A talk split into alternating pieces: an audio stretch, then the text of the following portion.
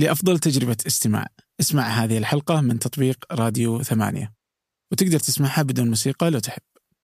في حالة رومانسية مزعجة جدا في القراءة في السعودية وفي الخليج بشكل عام، اللي هي المصطلح أنا قارئ، يعرف عن نفسه بأنه هو قارئ، مع أن القراءة عملية ذاتية وعملية يفترض أنها عامة، يعني ما في أي عبقرية أنك قارئ أبدا، ما في أي عبقرية، إلا إذا تبغى تقول أني أعرف أقرأ، فهذا صراحة شيء مدهش مرة، تعرف تقرأ الحروف الأبجدية وتركبها في كلمات وتفهم النظم.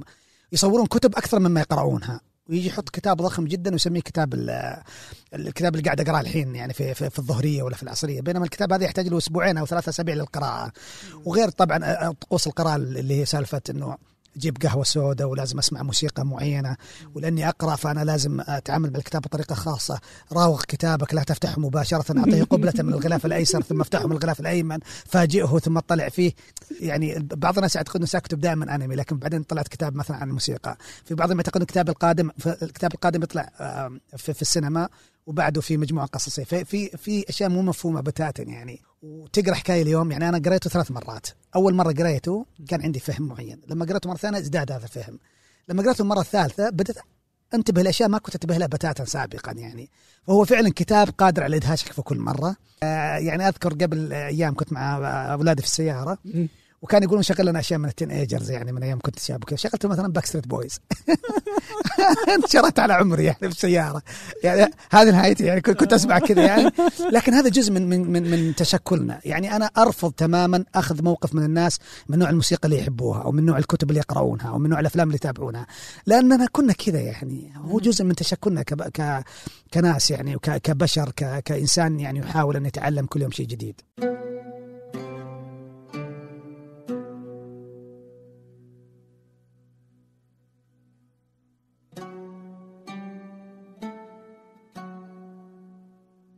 أهلا، هذا فنجان، وأنا عبد الرحمن أبو مالح. ضيف اليوم هو طارق خواجي، أمين مكتبة إثراء العالمية. تحدثنا في هذه الحلقة عن بدايات طارق، التي كانت بداية من دراسته للعقيدة في جامعة الإمام، إلى أن كتب في السينما والفن والثقافة وفي الأنمي في تلك الأثناء، ومن ثم كيف تحول من معلم للعلوم الدينية إلى أن أصبح اليوم أمين مكتبة الملك عبد العزيز العالمية في مركز إثراء. طارق كاتب وقارئ ومهتم ومثقف، ولديه عدد من الإصدارات في كتب لها علاقة بالأنمي والثقافة والأغاني. ما هي الأغاني الخالدة؟ لماذا يرى أن الأغاني الخالدة كلها أجنبية ولا أغنية عربية؟ الحديث مع طارق رائع مثري ويبعث السعادة. قبل أن نبدأ، لا تنسوا متابعة 8 على حساباتها في الشبكات الاجتماعية، @8 على جميع الشبكات الاجتماعية، فيسبوك، إنستغرام، تويتر، يوتيوب. أما الآن لنبدأ. أهلا أبو هاشم. مرحبا. يا هلا والله. الله يحييك. كيف الحال؟ الحمد لله. في ناس كثير تعرف طارق خواجي 16 حاجة أوكي؟ كاتب، قارئ، مهتم بالأدب، بالفن، بالأنمي، الشراريب الرائعة، إيش كمان، كثير أشياء أوكي؟ بس اللي عجيب كذا غريب بالنسبة لي يمكن أنك كنت درست في البداية نعم. دين.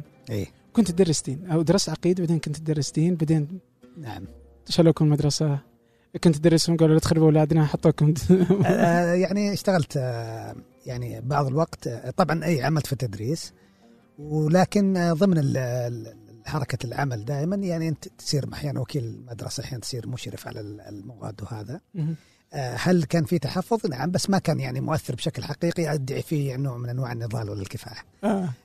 لكن هو جزء يعني من أجزاء عدة، يعني مثلا دراستي للدين مثلا كانت في التخصص العقدي، فكان في جزء كبير جدا من الأشياء اللي أدرسها مرتبط بعلم الإنسان، بالأنثروبولوجيا، حتى في المعتقدات يعني بشكل عام. فأنا أعتقد أنه من هذا الاتجاه كان هذا الاهتمام الهائل بكمية عناصر مختلفة عن بعضها، قد تبدو في العين الناظرة من بعيد أنها عناصر متفرقة، لكن أعتقد أنه عندما نقرأ صح التعبير الحراك الثقافي هو جزء من عدة أجزاء يعني، وهذا يعني محاولة أنه الواحد يحاول أن يضع قدم في كل مكان يعني. طيب قول شيء، ممكن نتكلم عن خمس مشيط. اي نعم. المدينة الرائعة يعني، ولد منها العظام يعني، ولده هناك يعني. اي نعم. متى كنت فترة؟ بحكم أن الوالد كان يعمل ضابط في الجيش في القوات البرية، فكان أبوي يتنقل من أماكن عدة. القاعدة. إيه، فالوالد كان في الوالي عاشر في خمس مشيط.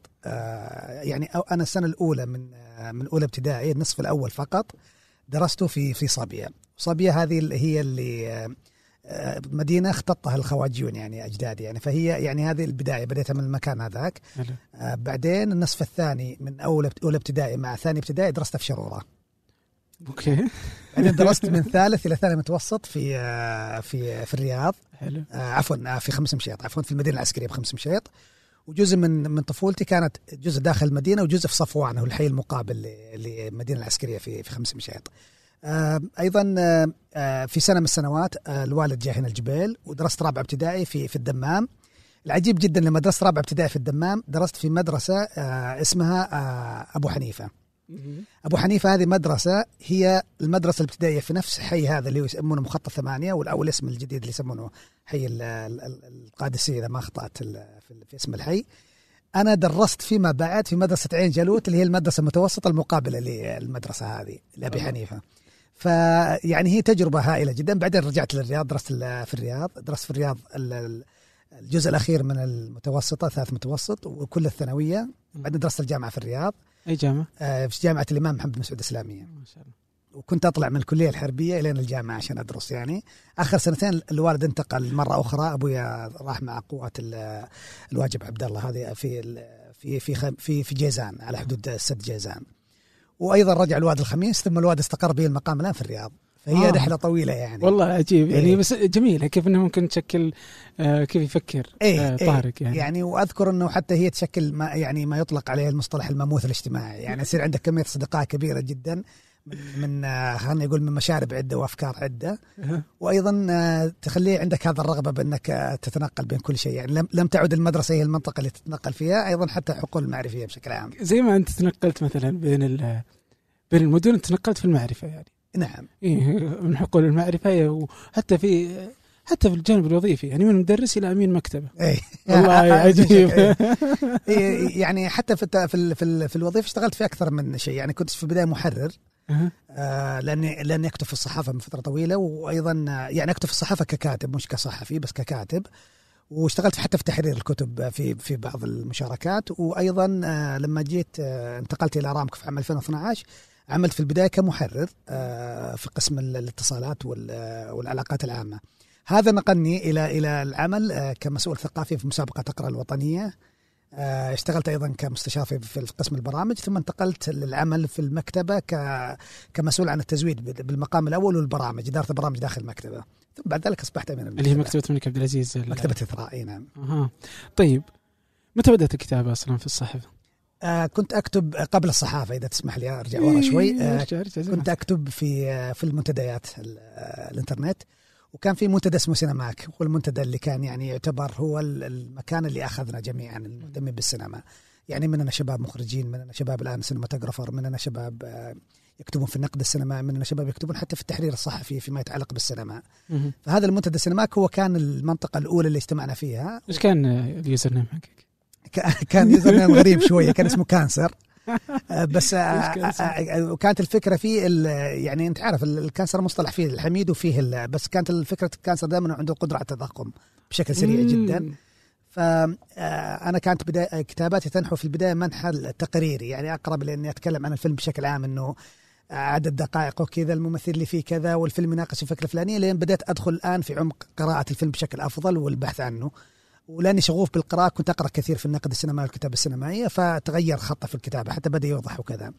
والظريف جدا أنه أول ما اتفقنا في عام 2001 إحنا نتقابل الشباب في منتدى سينماك، أول ما قابل الشباب كانوا مصدومين تماما لضالة حجم الجسم وأن أنا يعني كانوا يحسبون لفترة كبيرة أني ما أنا سعودي بسبب طريقة الكتابة واللغة وكذا.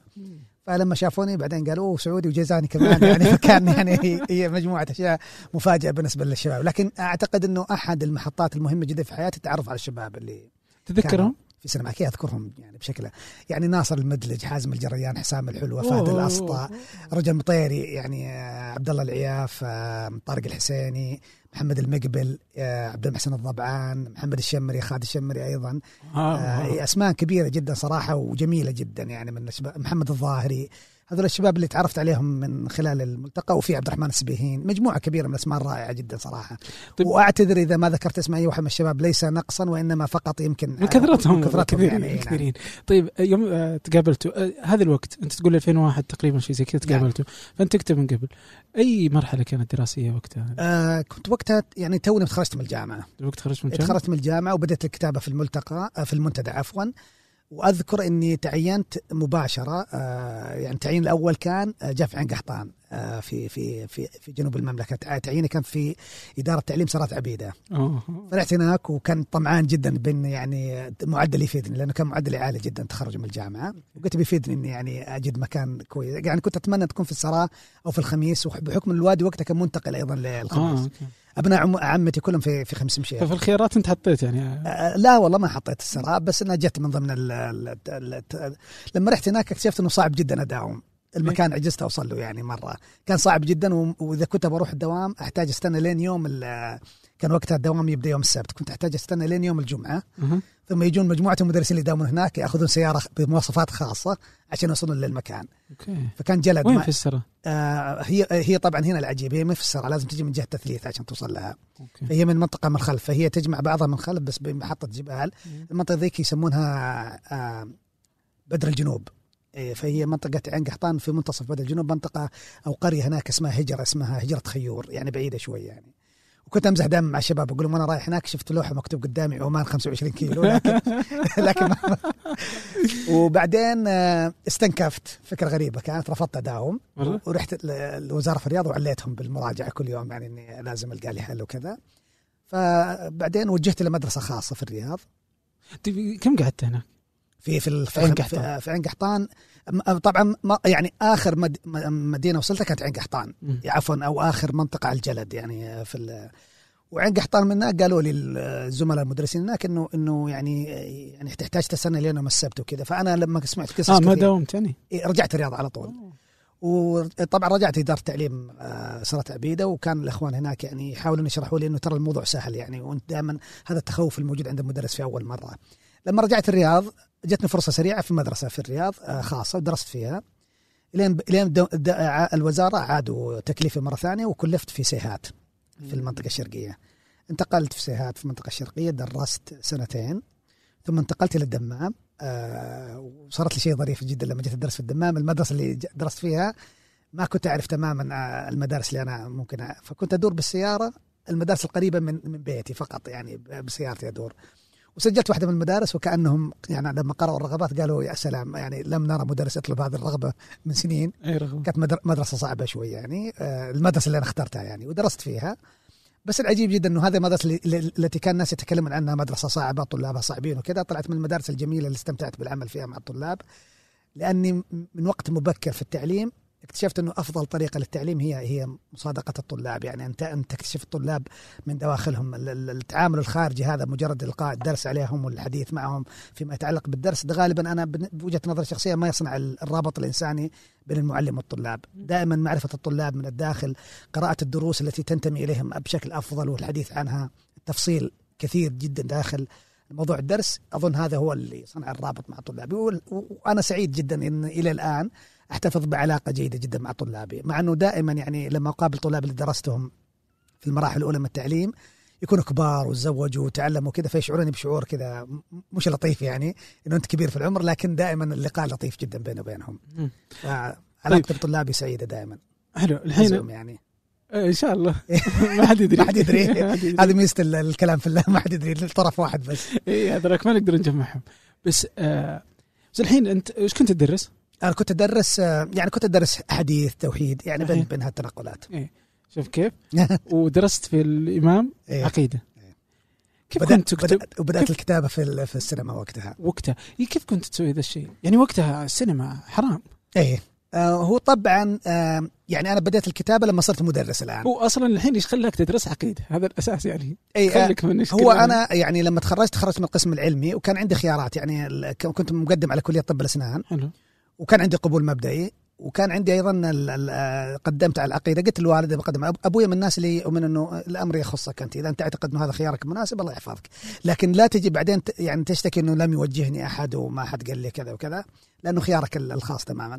وفعليا لما قدمت بدأت أظهر يعني أزعم ذلك في الآن، هذا مو كلام، في أوراق بتثبت ذلك، أنه أنا يعني بدأت أقدم مستويات عالية جدا في دراسة العقيدة، يعني في الملل، في المذاهب، في التخصص، يعني كنت أجيب درجات عالية الحمد لله، وكنت تخرجت بنسبة 4.29 من الجامعة من 5. لما جيت التعليم، هو طبعا في الفترة اللي كنت أدرس فيها كنت أروح مكتبة الجامعة وأقرأ نجيب محفوظ، أقرأ كتب في الأدب وكذا، وهي كتب يعني محتواها قد يبدو للناظر من بعيد أنه يخالف الشيء اللي فهو يعني أنا بالنسبة لي كان واضح جدا، لزملائي ما كان واضح، لكن في بعد الوقت بدأ يحسون، يعني بدأ يفهمون إنه يمكن طارق يدرس في جامعة شرعية بس يبدو إنه الرجل لا ينتمي للمجتمع. يعني كنت صدمت مع الدكاترة يعني في يعني، وفي نقاشات كانت تصير أحيانا، كان بعض الدكاترة يستغربون مثلا معرفتي بعض الكتب، يعني أذكر كان عندنا دكتور درسنا وكان يتكلم عن الدارونية، فتفاجأ إني كنت أتكلم عن كتاب أصل الأنواع، وكان بالنسبة له مزعج إنه طالب في الجامعة يدرس أصل الأنواع، يعني أو عفوا مو يدرس، يعني قرأ أصل الأنواع، بس إنه يعني أنا والدي قارئ ومكتبة أبوي كانت تزخر بكثير من الكتب، يعني فكان هذا جزء بالنسبة لي إنه دائما أشوف الأشياء مرتبطة أكثر من أنها متفرقة. فأنا أعتقد إنه اللي حط الفكرة في رأسي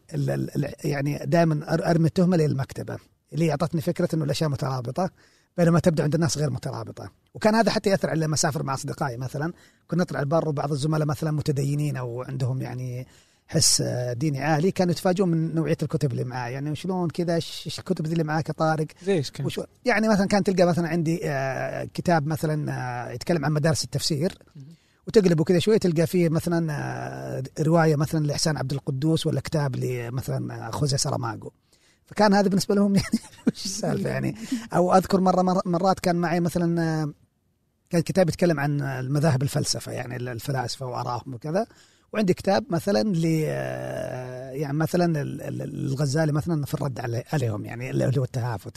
فاقصد انه هذه الاشياء كانت دائما موجوده وحاضره، فكان هذا بالنسبه للبعض مربك، بينما انا ظل الموضوع عندي عادي جدا الى ما بعد بدات احس انه الناس لا يفهموا الان تماما في الوقت الحالي، وإن كان هذا ظل حتى في العمل، يعني في العمل لما يسالون عن تخصص وكذا يضحكون بعض مرات، او بعض مرات يقولوا لي طارق تكلم يعني قول لنا عن نفسك، فلما جيب جزء من دراسة العقيدة قالوا نسكب الجزء هذا نتجاوزه ونروح موضوع ثاني، فهو يعني يبدو للناس غريب. تصدق والله يعني ما تحس انه حسيت وانت تدرس انه هذا تخصص متخصصي، يعني انت مهتم بالسينما، مهتم يعني الانمي كان وقتها برضه موجود، مهتم بالانمي، مهتم بالسينما، تكتب في السينما، يعني عقيدة ارحمنا شوي جد والله صح.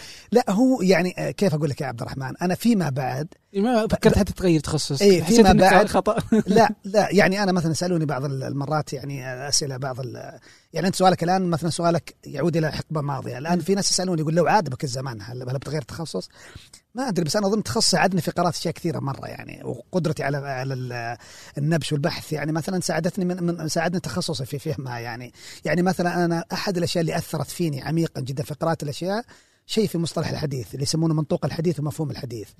فمن بعد دراسة الجزء هذا مثلا صرت أتعامل مع الأشياء كثيرة حتى في المجال الفني، لأنه ما يقوله الفيلم وما يخفيه الفيلم في داخله، يعني هذا غير مني كثير جدا. مثلا دراسة العقيدة يعني أثرت على فهمي للأنمي بشكل كبير جدا، الأنمي جزء منه كبير جدا مرتبط بفهم اليابانيين للعالم الأخروي وفهم اليابانيين لنهاية العالم وكيف التعامل معها بالطريقة هذه. هي صح إنه مو نفس اللي درسته أنا، لكن هذا أعطاني انطباع عن الفكرة هذه، معرفتي بالشنتوية وبالبوذية ومعرفتي مثلا بالديانات المشرقية كان من الجامعة، فهذا ساعدني كثير جدا في قراءة الأشياء هذه كلها، حتى قراءة الأدب والانتباه إليه مثلا، لأنه جزء كبير جدا من اهتمام بالأدب مثلا قد يعني يكون سببه مثلا لما يجون يتكلمون أنه في انحرافات عقدية عميقة جدا الوجودين مثل سارتر وكامو، فهذا كان المدخل لقراءة سارتر وكامو والإعجاب بهم. الجزء العقد اختفى تماما من نظري، وصار عندي جزء ثاني جدا هو الإعجاب بالأدب وبنوع الكتابة اللي مكتوبة هنا بالمعمار الروائي، وحتى بالفلسفة، حتى إن كانت فلسفة تبدو في فترة من الفترات مخالفة، لكن أنا في ذلك الوقت ما كان يهمني الموضوع هذا، لأني كان عندي بالنسبة لي كانت الأشياء مش مقلقة، يعني ما كنت أشعر بأي تهديد عقدي من الكتب هذه، فكنت دائما أنتبه للنقطة الجميلة فيها، فأقول إنه والله يقولون الكتاب هذا فيه يعني أسئلة وجودية خطيرة وكذا، لكن والله صراحة الرواية ممتعة. كنت منفتح على هذه الأفكار، يعني مفترض إنه أحيانا يعني أو هكذا يبدو، يعني أحيانا كثير من يعني الناس اللي مهتمين مثلا واللي في جامعة الإمام، يعني عادة جامعة الإمام شوي لا يزعلون علي، شوي يعني ما يحبون الأفكار الثانية، يعني شوي يعني عندهم أفكار معينة يبغون يحافظون عليها يفهمونها. هو في جزء كبير جدا يعرفون الشباب اللي درسوا مثلا في كيف كنت مفتح الحلقات ولا كذا، هو يعني احنا ننفتح على عالم قراءة هائل جدا، وعالم القراءة لما تفتح عليه الضبط صعب خلاص فيما بعد، يبدأ الآن تدخل في منطقة النزعة الشخصية، فتبدأ أنت تتوجه لأشياء كثيرة جدا حتى وإن حاولوا في اتجاهات، يعني مثلا هم كانوا يقولون مثلا إذا تبغون تقرون رواية نجيب الكيلاني موجود، تبغون تقرون علم نفس ترى محمد قطب موجود، تبغون تقرون في أدب المدري إيش موجود فلان موجود، لكن أنت ما تقدر خلاص، يعني الموضوع على قولتهم الجبة صغرت والشيخ كبر، يعني فأنت تحتاج أنك تتوسع وتطلع وتقرأ في أماكن كثيرة جدا. فأنا أعتقد أنه هذا الجزء الأول. الجزء الثاني أنا أعتقد أنه ربما ينتمي إلى منطقة شخصية جدا، يعني أنا أعتقد أنه من يوم أنا صغير وأنا مهتم جدا بأصولي وجذوري، يعني أنا من وين، إحنا إيش وكذا، فلما أقرأ مثلا تاريخ العائلة هذا يؤثر فينا كثير جدا، إنه إحنا مثلا شوافع في الأساس، يعني مثلا هذا يعيد طرح أشياء كثيرة، مثلا إنه إحنا كان في تأثر كثير جدا بالمذاهب الصوفية في المنطقة في الجنوب عندنا مثلا، فهذا أيضا يؤثر كثيرا. جدتي مثلا كانت تقول عبارات لما أسمع العبارات هذه تنتمي إلى مذهب آخر مش المذهب المعتاد، يعني مثلا العبارات اللي قد يأثر فيها المذهب الزيد اللي كان قريب جدا من جيزان يعني وكذا، اللي هو الاهتمام بآل البيت ومحبتهم وكذا، فهذه الأشياء كلها من مبكر خلت عندي زي عبارات، يعني مثلا لما كان مثلا يعني في مثلا بعض الأشياء الاستغاثة بفاطمة زهراء مثلا أو علي عليه السلام أو سيدي عبد الفتاح افتح علينا وكذا، يعني هذه الأشياء تعطيك انطباعات معينة إنه، وتيجي طبعا تدرس في الجامعة إنه هذا التوسل بغير الله وكذا، وأفهمه تماما يعني من خلال المنهج أفهمه تماما، وهو يعني بالنسبة لي أشوفه متماهي تماما مع الفكرة الموجودة، وفكرة إنه الإسلام هو فكرة العلاقة المباشرة بدون أي وسائل يعني تقريب أو تزلف إلى الله تعالى. فيعني أظن هذه الأشياء الكثيرة جدا لما تبدأ تفهم إنه أنت تنتمي أيضا إلى باك جراوند مختلط وفي أشياء غريبة وكذا، تبدأ تقول إنه يعني يبدو إنه الأمور كانت كذا منذ الأزل يعني. طيب وانت في الجامعه كنت ملتحي ولا نفس اي يعني السنه الاولى والثانيه من الجامعه كان ملتحي وبعدين بدات يعني لأن صرت احتاج اروح محلات الفيديو فتحتاج مع الوقت انك تعيد ترتيب الاشياء. كنت تدخل كذا كانوا يتفاجئون. اي كان غريب جدا. ترى عبد الرحمن نتكلم عن حقبه فعليا الان ترى براند، يعني انه تصير ملتحي وكذا الان، يعني انا كنت الان يعني لحيتي ما زالت يعني انا اخففها واكثفها يعني بشكل عام، يعني بدون اهتمام او بدون محاسبه عليها، انا ما افكر فيها يعني هل اخففها ولا لا، بس اني اذكر اني كنت اقول مره لواحد من الاصدقاء ما عاد حصل يقول لي مطوع، يعني في فتره من فترات كان تروح اي مكان حياك الله مطوع تفضل كذا، لا ما حد يقول لك لأنه ما حد وافقت انت مطوع، لانه اصبحت الان اللحيه لا تموت يعني بشكل مباشر الا من خلال سمه معينه، انه بدون عقال مثلا، بدون عقال بطريقه ثوب قصير وكذا، لكن اذكر في ذاك الوقت كان لا، يعني اول ما ادخل محل الكل ينظر اليك، يعني كان مره غريب. ايش كنت تطلب افلام؟ هي انا اعتقد خلي شوف المطوع ايش كان يعني البدايات احنا كنا دائما عندنا شغف في بدايه السينما ان احنا نتابع افلام الاكشن، يعني كنا نحب شخصيات حتى ما كنا نحب افلام معينه، صح انه 97 كذا اي تروح كذا عندهم تقول لهم جيب لي افلام فان دام، يعني عندك فيلم فان دام جديد كذا بالاسم يعني، او تجي مثلا تطلب افلام لسيلفستر ستالون وكان ما اسمه سيلفستر، كان اسمه رامبو، يعني دائما نروح نقول اعطونا افلام رامبو يعني، او نطلب افلام مثلا لمثلا واحد مثل مثلا أرنولد شوازنجر، يعني مثلا كنا نقول أعطونا أفلام كوماندو في كان في أسماء جيت لي مثلا، جاكيت شان، بروس لي، طبعا بروس لي وبطل مرحلتنا وقتها يعني، بس فيما بعد بدأ يتغير النمط، صرنا ندور أفلام ثانية، وكانت الأفلام يعني النكتة كانت دائما في طلب الأفلام نحن نجي بوصف لأحد من زملاء الأفلام، كيرت راسل مثلا له فيلم مشهور جدا، فنجي احنا نقول مثلا يا اخي في فيلم واحد عنده سياره حمراء ويخطفون زوجته وكذا، وبعدين نروح ندور عليها يطلع لنا اياه ونكتشف ايش الفيلم هذا. لكن العجيب جدا انه عدد هائل جدا من الشباب المهتمين بالسينما السعوديه يتكلمون عن نقطه تحول، اللي هي كانت بالنسبه لي هي نقطه تحول بريف هارت. يعني انا كنت اظن انه حاله خاصه، بعدين قال له 1 2 3 4، بعدين نقول يا جماعه هذا فجأة الموضوع. لا فعليا بريف هارت كان إعادة نظر للأفلام كيف نتفرجها يعني، أو كيف لأنه كان غريب جدا صراحة بالنسبة لنا. يعني كان أول شيء فيلم ينتمي إلى حاجة عندنا دائما مثير للاهتمام، البطولات والفروسية وسيف وكذا، بس بعدين الإخراج بدأ يأخذنا منطقة ثانية، إنه لا في اشتغال غريب يعني هنا، وإنه هذا الفيلم مختلف وكذا. وقتها أنا أذكر كان بالنسبة لي بدأت أتغير عن موضوع الأفلام، بدأت يعني أدخل في طقس جديد في حياتي. بدأت الطقس هذا من مبكرا، يعني كنت في المتوسطة والثانوية وبعدين اختفى تمام، بعدين بدأت أرجع له مرة ثانية في آخر الجامعة، اللي هو راوية الأفلام. وهذه رواية مشهورة جدا طبعا، قرأتها فيما بعد، قرأتها بعد القصة هذه ب20 سنة. أوكي. لما كنت صغير مثلا أروح في الرياض، كل طبعا أطلع إجازة، والدتي كانت مستقرة في الرياض، فكنت أجي أزورها في الرياض، ولما أقعد في الرياض شهر كنت أشوف عدد كبير من الأفلام مع ورد خالي، الله يمسيه بالخير. طبعا ورد خالي هو أحد الناس اللي كنا نتفرج على أفلام بشكل كثير مرة يعني. فلما كنت أتفرج على الأفلام وأرجع الخميس مشيط مرة ثانية أحكي للشباب قصص الأفلام اللي شفتها، فهذا كان جزء من متعتنا. بعد ما خلص مباراة نقعد كذا وأعطيهم أفلام، وكان الشباب أحيانا يقولون والله طارق قاعد يفلم علينا يعني، جيب فيلم الرأس يعني. فهذه أول فكرة مبكرة لفكرة التفليم على الناس، يعني إنك تقول لهم فيلم وتروي لهم قصة فيلم معينة يعني. وكنت أجد فيها متعة كبيرة مرة. وأعتقد أنه هنا جزء من كتابتي لمراجعة الأفلام فيما بعد، أنك تحاول أن تقول للناس أنه نحن أمام عمل بصري جميل جدا يستحق المشاهدة. عجيب.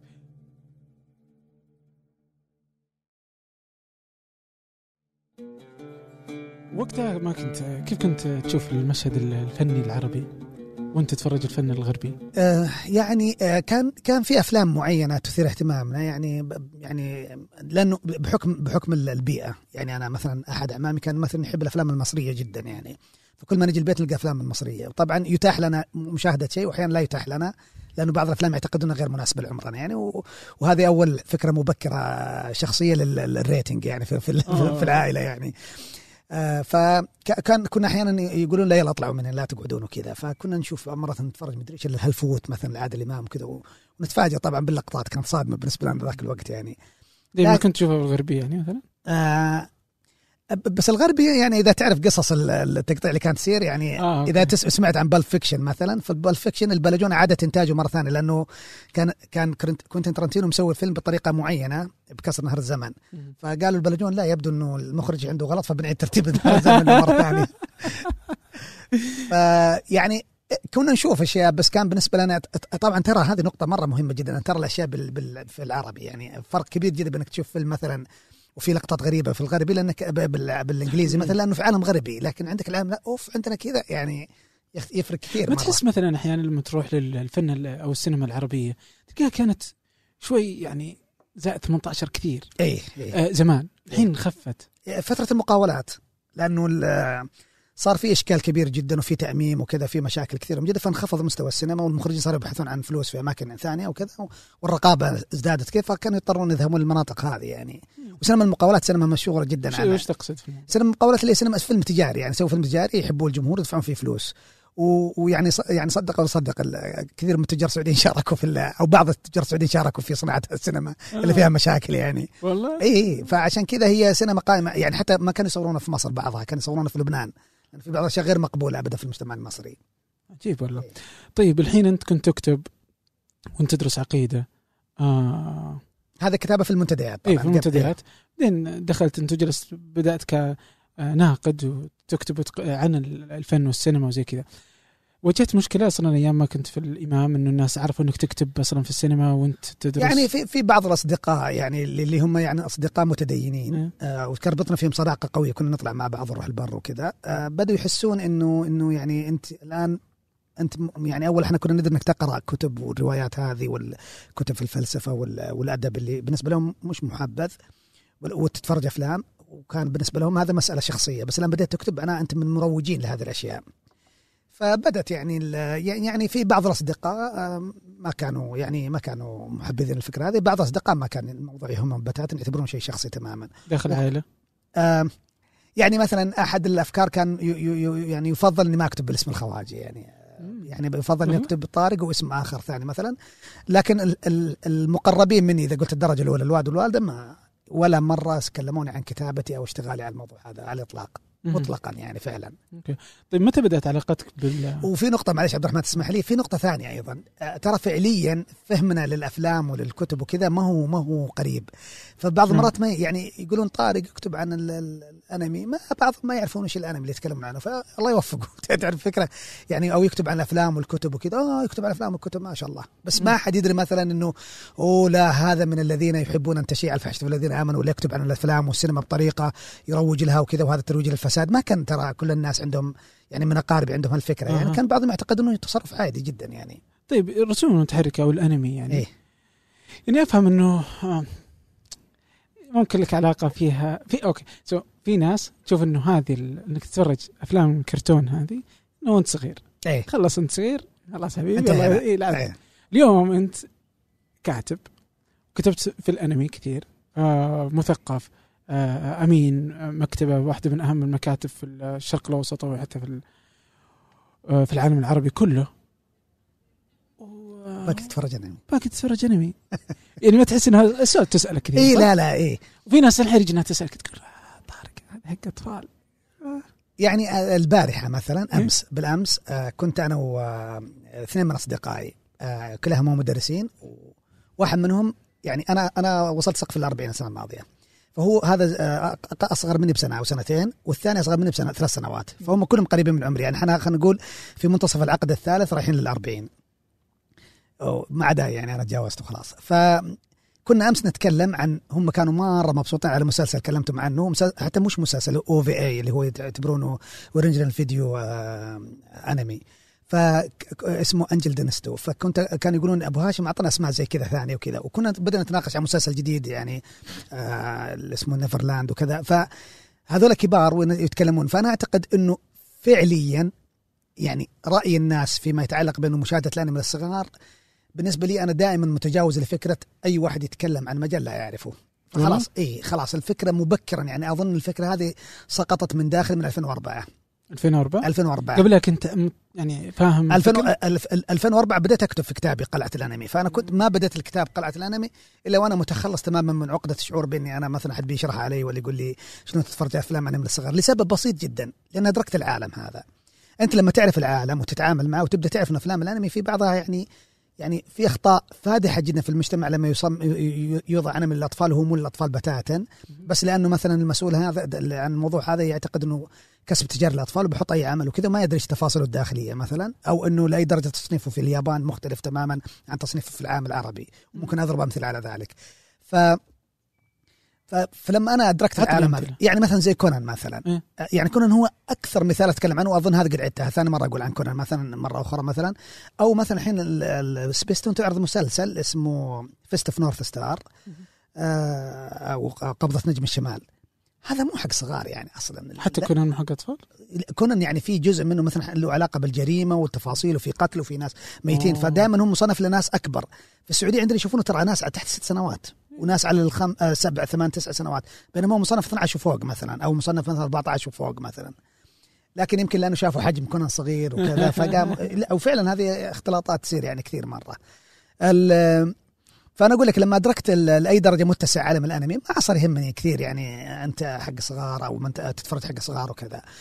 ثم في نقطة أخرى يعني أنا من يوم أنا صغير معجب جدا بأليس في بلاد العجائب، ومعجب جدا بالأمير الصغير، وأنا كأمين مكتبة أتكلم عنها أحيانا في بعض المحاضرات كذا بحفاوة عالية جدا، وألف ليلة وليلة أتكلم عنها بحفاوة عالية جدا، من ألف ليلة هي مصنفة أنها حق للكبار وكذا، بس أنا أقصد أنه ارتباطنا بالأشياء لا يعني أبدا نحن صغار أو نحن ما زلنا في كنف الطفولة، معنى أنه ربما كان جزء من دهشتنا في التعرف على أشياء ما زال حاضرا، وأنا أعتقد هذا نعمة. أحد أسوأ الأشياء اللي ممكن تحدث للإنسان فقدانه للدهشة، إنه حبكات الأفلام ما تصير تثير عندك أي اهتمام، إنه الكتب ما تسبب لك أي دهشة. أنا أعتقد إنه فقدت قيمة مهمة جدا للحياة، إنه قدرة الأشياء على إدهاشك يعني دائما. فأنا أعتقد إنه والله ما زلت أنا عندي اهتمامات تبدو للآخرين طفولية، لكني ما زلت أتصرف كرجل محترم فلا مشكلة في ذلك يعني. أهم شيء ما يشوفني أحد في الشارع أمشي وفمي رضاعة وكذا، الأمور أسهل من كذا يعني. الأمور تصبح طيبة يعني. طيب أنت كتبت برضو في الأنمي اللي قلعة الأنمي ومهتم في الموضوع ده. أي نعم. مهتم برضو بالكتب والثقافة والفلسفة، متى بدأت أصلا والكتب يعني الكلاسيكية كمان. يعني أنا يعني هو في جانب شخصي وفي جانب خلني أقول يعني دخلت وأنا بمحاولة اشتغال فيه. يعني أنا اشتغلت مثلا في جانب الأنمي بشكل محدد، السينما والرواية، وكان عندي حتى زاوية في جريدة الرياض اسمها رواية وسينما، كنت أتكلم فيها عن الروايات اللي حول السينما. كان عندي زاوية مثلا تتكلم عن مشاهد خالدة، أتكلم فيها عن مشهد في فيلم محدد، المشهد هو أصبح أيقونة في عالم السينما، المشهد نفسه تحديدا. كان عندي يعني عندي مقالات مثلا كتبتها في الفيديو جيمز، انا مثلا عندي اهتمام عالي جدا بالفيديو جيمز. يعني طبعا انا عندي واحد من اصدقائي يقول ان انت مشكلتك انك تكتب مقالات وكتب تجمع حولك المجانين. يعني الفيديو جيمز والانمي والسينما والموسيقى وحتى في الموسيقى كتبت في زاويه اغاني خالده، كتبت حوالي 103 مقاله في اغاني خلدها التاريخ. طبعا يعتبون عليه كثير جدا، الأغاني كلها أجنبية وغربية، ما في أغنية عربية، لكن هذا كله عبد الرحمن الاشتغال له علاقة بالمنطقة اللي أنا أدور فيها. فبما أني أتفرج أفلام وأقرأ روايات وأقرأ يعني قراءتي مو فقط في الروايات، أقرأ حتى في عالم الفكر والفلسفة والأدب بشكل عام، والإسيز اللي تتكلم عن الأدب وعن المعرفة بشكل عام، أو حتى اللي يسمونه الآن الكرياتيف نون فيكشن اللي هو الكتابة العامة الإبداعية اللي هي تتكلم عن موضوع له رابط معرفي وعلمي قوي جدا بس بطريقة إبداعية تنتمي لعالم السرد أكثر منها تنتمي لعالم زيش مثلا. يعني مثلا في بعض الكتب، مثل في كتاب جميل جدا اسمه أطلس رجل يحب الدقة. هذا الكتاب يتكلم عن مشاهدات رجل، في جزء منها مشاهدات علمية بس مكتوبة بأسلوب إبداعي فاتن جدا. أو مثلا كتاب قصة الجين مثلا لمكارجي مثلا، هو يتكلم عن الجين من ناحية طبية تماما بحتة لكنها مكتوبة بطريقة إبداعية جدا وفذة وخلاقة وجميلة. يعني من أبدع في هذا المجال عربيا؟ عربيا يعني في المنطقة اللي هي الكتابة الإبداعية في مسألة معرفية، يعني أعتقد أني أميل كثير جدا لكتابات مثلا ممكن أحمد المديني من المغرب، ممكن أعتقد أنه كتابته فاتنة جدا في المجال، وأحب يعني وين كان نفسه أدبي جدا ويشتغل في المنطقة الأدبية بشكل جيد عبد الفتاح كليطو، لكن كتابة بشكل إبداعي فذ جدا صراحة. طيب على الجانب الشخصي كيف أثرت عليك؟ في الجانب الشخصي هو يعني كل إنسان له أسئلته الخاصة، في أسئلة يبحث عنها، في أفكار تدور في رأسه ويحاول أن يجد لها سؤال. أحيانا يعني تحتاج أن ترفع عن نفسك، تحتاج أنك تستمتع بوقتك. يعني فهذا جزء من رحلتنا في البحث عن الأشياء. يعني أنا مثلا ما أنسى أبدا مثلا أنه أغنية مثلا ماما لبينك فلويد مثلا في ألبوم الحائط مثلا، أغنية فجرت يعني شعور عميق جدا في داخلي، لأنه كان يتكلم عن أنه أمه مثلا هي المنفذ الأخير اللي يهرب إليه من كل الحوائط اللي صنعها كل شيء، المجتمع والنظام السياسي والحياة البشرية والقانون الطبيعة وكل شيء يعني صنعت، والدين مثلا، أو كل الأشياء هذه اللي يصنعونها الحوائط أمامه، كانت أمه هي الملجأ الأخير. فكان هو يبث كل شكواه وكل همومه لوالدته، فيقول لها أمي هل تعتقد أن نستطيع أن نترشح للانتخابات؟ هل تعتقد أن سيحطمون عزيمتي؟ هل تعتقد أنني سأستطيع أن أنفذ إلى هذا المكان وأني سأفعل شيئا يعني يوم من الأيام؟ يعني أنه يغير الأشياء من خلال مشاركته مثلا السياسية والانتخابية. ثم بعد ذلك نسمع رد الأم الغريب جدا اللي هو بالنسبة لي هو كان هنا الانفجار الكبير جدا، اللي هو أنه والدتك ستحرص على أن تجعل كل كوابيسك حقيقة وكل مخاوفك تتحقق، لأن والدتك سترجعك عندها وتطبطب عليك وتدفئك وتهتم بصحتك حتى لا يصيبك مكروه. فهو آخر ملاذ طلع حائط آخر جديد يحيط ويسيطر. هذه الفكرة أنا أعتقد أن الإنسان لما يدرك تماما كمية الأشياء اللي هو يجب عليه أن يتجاوزها، هذه نقطة انطلاق كبيرة جدا في الحياة. قد تبدو الأغنية كئيبة من الداخل، لكن هي أيضا فيها فكرة عميقة جدا أنه يجب لا نتوقف عند أي حائط، ويجب أن الحوائط هذه كلها تجب يعني أن نستخدمها كحائط يساعدنا للقفز إلى الحائط الآخر الأعلى والأعلى والأعلى حتى نصل إلى بعد ذلك. طب ليش أنت حسيت أن ما في أغاني خالدة عربية؟ أنا ما قلت هنا النقطة عبد الرحمن. بس ما حطيت ما حطيت لسبب ليش ما قلت؟ لأنه انتشار الأغنية العربية مهما كان لن يصل انتشار الأغنية باللغة الإنجليزية لسبب بسيط جدا، اللغة الإنجليزية لغة غالبة في العالم ويتحدث بها أظن معظم دول العالم تتحدث الإنجليزية أو يوجد بها أناس يتحدثون الإنجليزية لسبب بسيط جدا، لأنها أصبحت لغة تعرف هي لغة الأقوى ولغة الثقافة الغالبة وهي اللغة الموجودة في كل مكان. يعني فأنا أعتقد أنه هذا السبب اللي خلنا نتكلم عن أغنية خالدة، بمعنى خالدة تاريخيا وخالدة أنها حضرت في أماكن كثيرة في العالم. يعني خلني أسألك سؤال اليوم، يعني أريد أبحث عن أغنية مثلا سببت ضجة في العالم ورواج مثل أغنية ثريلر لمايكل جاكسون، ما في ولا أغنية اليوم تستطيع أن تحقق ما حققت أغنية لمايكل جاكسون في ذلك الوقت. بمعنى أنه أقصد أنه في أغاني تجاوزت قوانين الزمان والمكان، وهذا اللي أقصده في كلمة أغاني خالدة. في أغاني عربية أنا أعشقها جدا يعني، وفي فنانين عرب وسعوديين أحبهم كثير مرة، لكنهم ليسوا لم يحققوا الانتشار لأسباب بسيطة جدا، ليست لقلة عبقريتهم وإبداعهم وإنما للظروف المحيطة. طب كيف غيرت الزمان والمكان مثلا أغاني مايكل؟ يعني أنا أعتقد مثلا المون ووكر مثلا اللي جت في بيلي جين مثل مايكل جاكسون سوت شفت جديد في مفهوم الأغنية، مفهوم طريقة التعامل، يعني حتى في مفهوم الظهور الأسود في قنوات الام تي في في أمريكا يعني. أغنية مثل أغنية يعني في أغاني غيرت حتى قوانين، يعني مثلا زي أغنية بوب ديلان مثلا هوريكين اللي يتكلم فيها عن الملاكم اللي تم اتهامه باطلا، أعيدت محاكمته مرة أخرى. فأنا أقصد أنه يعني في أغاني تزلزل الأشياء، في أغاني لا يعني يكون جمال الأغنية وحظوتها من من من من الأثر العميق اللي حققته الأغنية مثلا وارتباطها في ذاكرة الإنسان. يعني اليوم مثلا أنت أي مباراة كرة قدم تشوفها ولا مباراة يعني أو مصارعة حرة أو شيء زي كذا، تحتاج فقط أن تضع عليها مثلا النغمات حقت وي والراكيو مثل كوين، وكل شيء بيتغير عندك مفهوم المنافسة. الآن حط بس واحد يجري على درج وشغل أغنية مثلا آي أوف ذا تايجر حقت فرقة السرفايفر، بدي يشعر مباشرة، وحتى مرتبط فيلم ذا روكي يعني اللي سيلفستر ستالوني مثلا. فأنا أقصد أنه في أغاني دخلت في الوجدان الإنساني خلاص، صارت مرتبطة فيه بشكل كبير جدا. طب عربيا ليش ما كانت عندنا؟ عربيا في أغاني مرتبطة بالوجدان الإنساني شيء غير يعني. كذا وأنا جالس وأنت جالس تسولف كذا جالس أفكر إيش في شيء كذا عربي كذا ساهم في تغيير شيء معين كذا كيف شن جالس ما وجدت شيء كذا يحضرني على الإطلاق يعني. يعني أنا أعتقد إنه في يعني في في في في الوجدان العربي العام يعني مثلا إنه يعني أغاني مثلا أم كلثوم تحضر كفهاد يعني، أو أغاني محمد عبده مثلا على البال كل التفاصيل على البال يقولها مثلا، هو يقصد يعني يخاطب فيها واحد من أخوياه أو شيء زي كذا، أو يقول له مثلا يعني بعض الأغاني اللي تقال. بس مشكلة هذه الأشياء دائما مرتبطة بمرحلة وأسلوب الناس في النكتة وأسلوب الناس في التعامل مع الأشياء وكذا، لأن هذه الأشياء تختفي تماما يعني. مثلا لما جاء إعلان مثلا برينجلز مثلا لما تفك ما حتسك مثلا، فيجوا الناس بدوا يتكلموا في فترة من الفترات، صار الناس يتكلموا فيها كناية عن إنه إذا فتحنا الباب هذا ما بينتهي الموضوع ذا، بس إنه اختفت تماماً الآن من وجدان الناس وكلامهم العام. لما يجوا الناس يقولوا كلمة معينة لواحد مشهور جدا لما ما أنا مفكوك ولا مقيد وما أدري زي كذا، لكنها تختفي 15 minutes of fame يعني 15 دقيقة شهرة ويختفي كل شيء. لكن في أشياء تبقى دائما مثل هذا حسين وهذا خلاقين مثلا، ما أخذ من درب الزلق إلى الآن الناس يقولون هذا النص. فأنا أعتقد أنه درب الزلق خالد، بس خالد عند مين؟ عند أهل الخليج فقط. لكن تعال عند واحد في الحجاز ولا عند الجنوب ترى ما يعرفون درب الزلق كويس أو ما يهتمون فيه أبدا.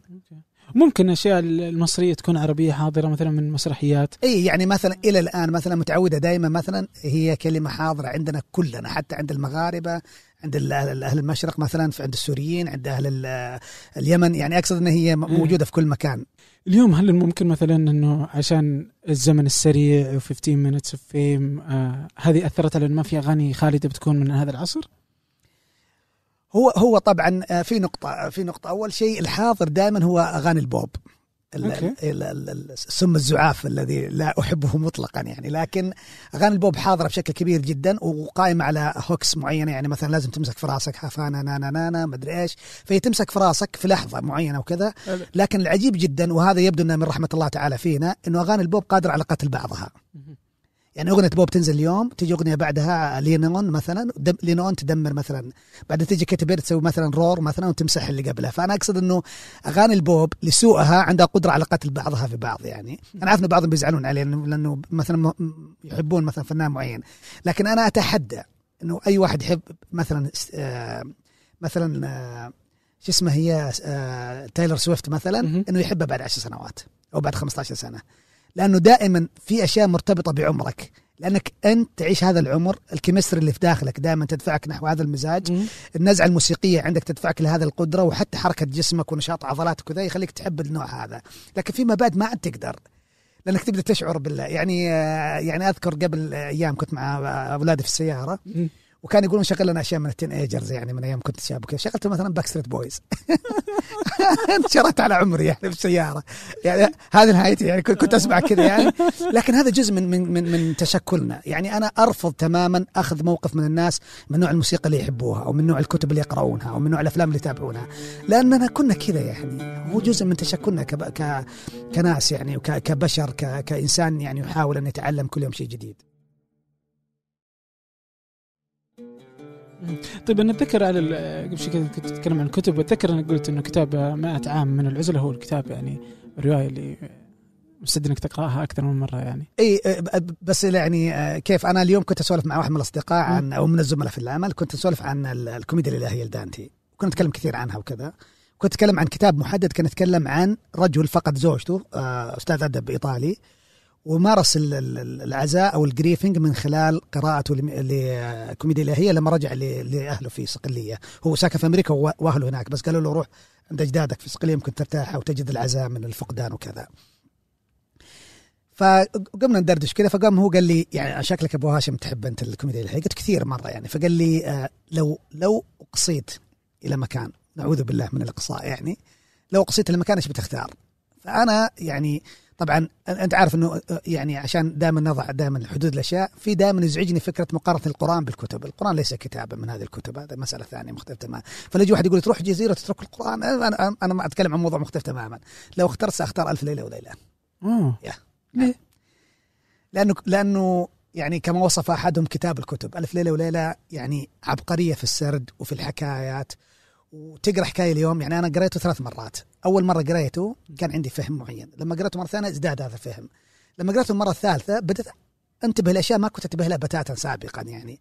فهو فعلا كتاب قادر على إدهاشك في كل مرة، وأعتقد أنه لا تستطيع أن تكتفي من قصص 1000 ليلة وليلة. هنا عبقرية الفكرة يعني، وتقيك دائما مشدود، وفيها نوع من أنواع الحبكة في الحكي مرة فاتن صراحة. وأعتقد أنه كتاب ميزته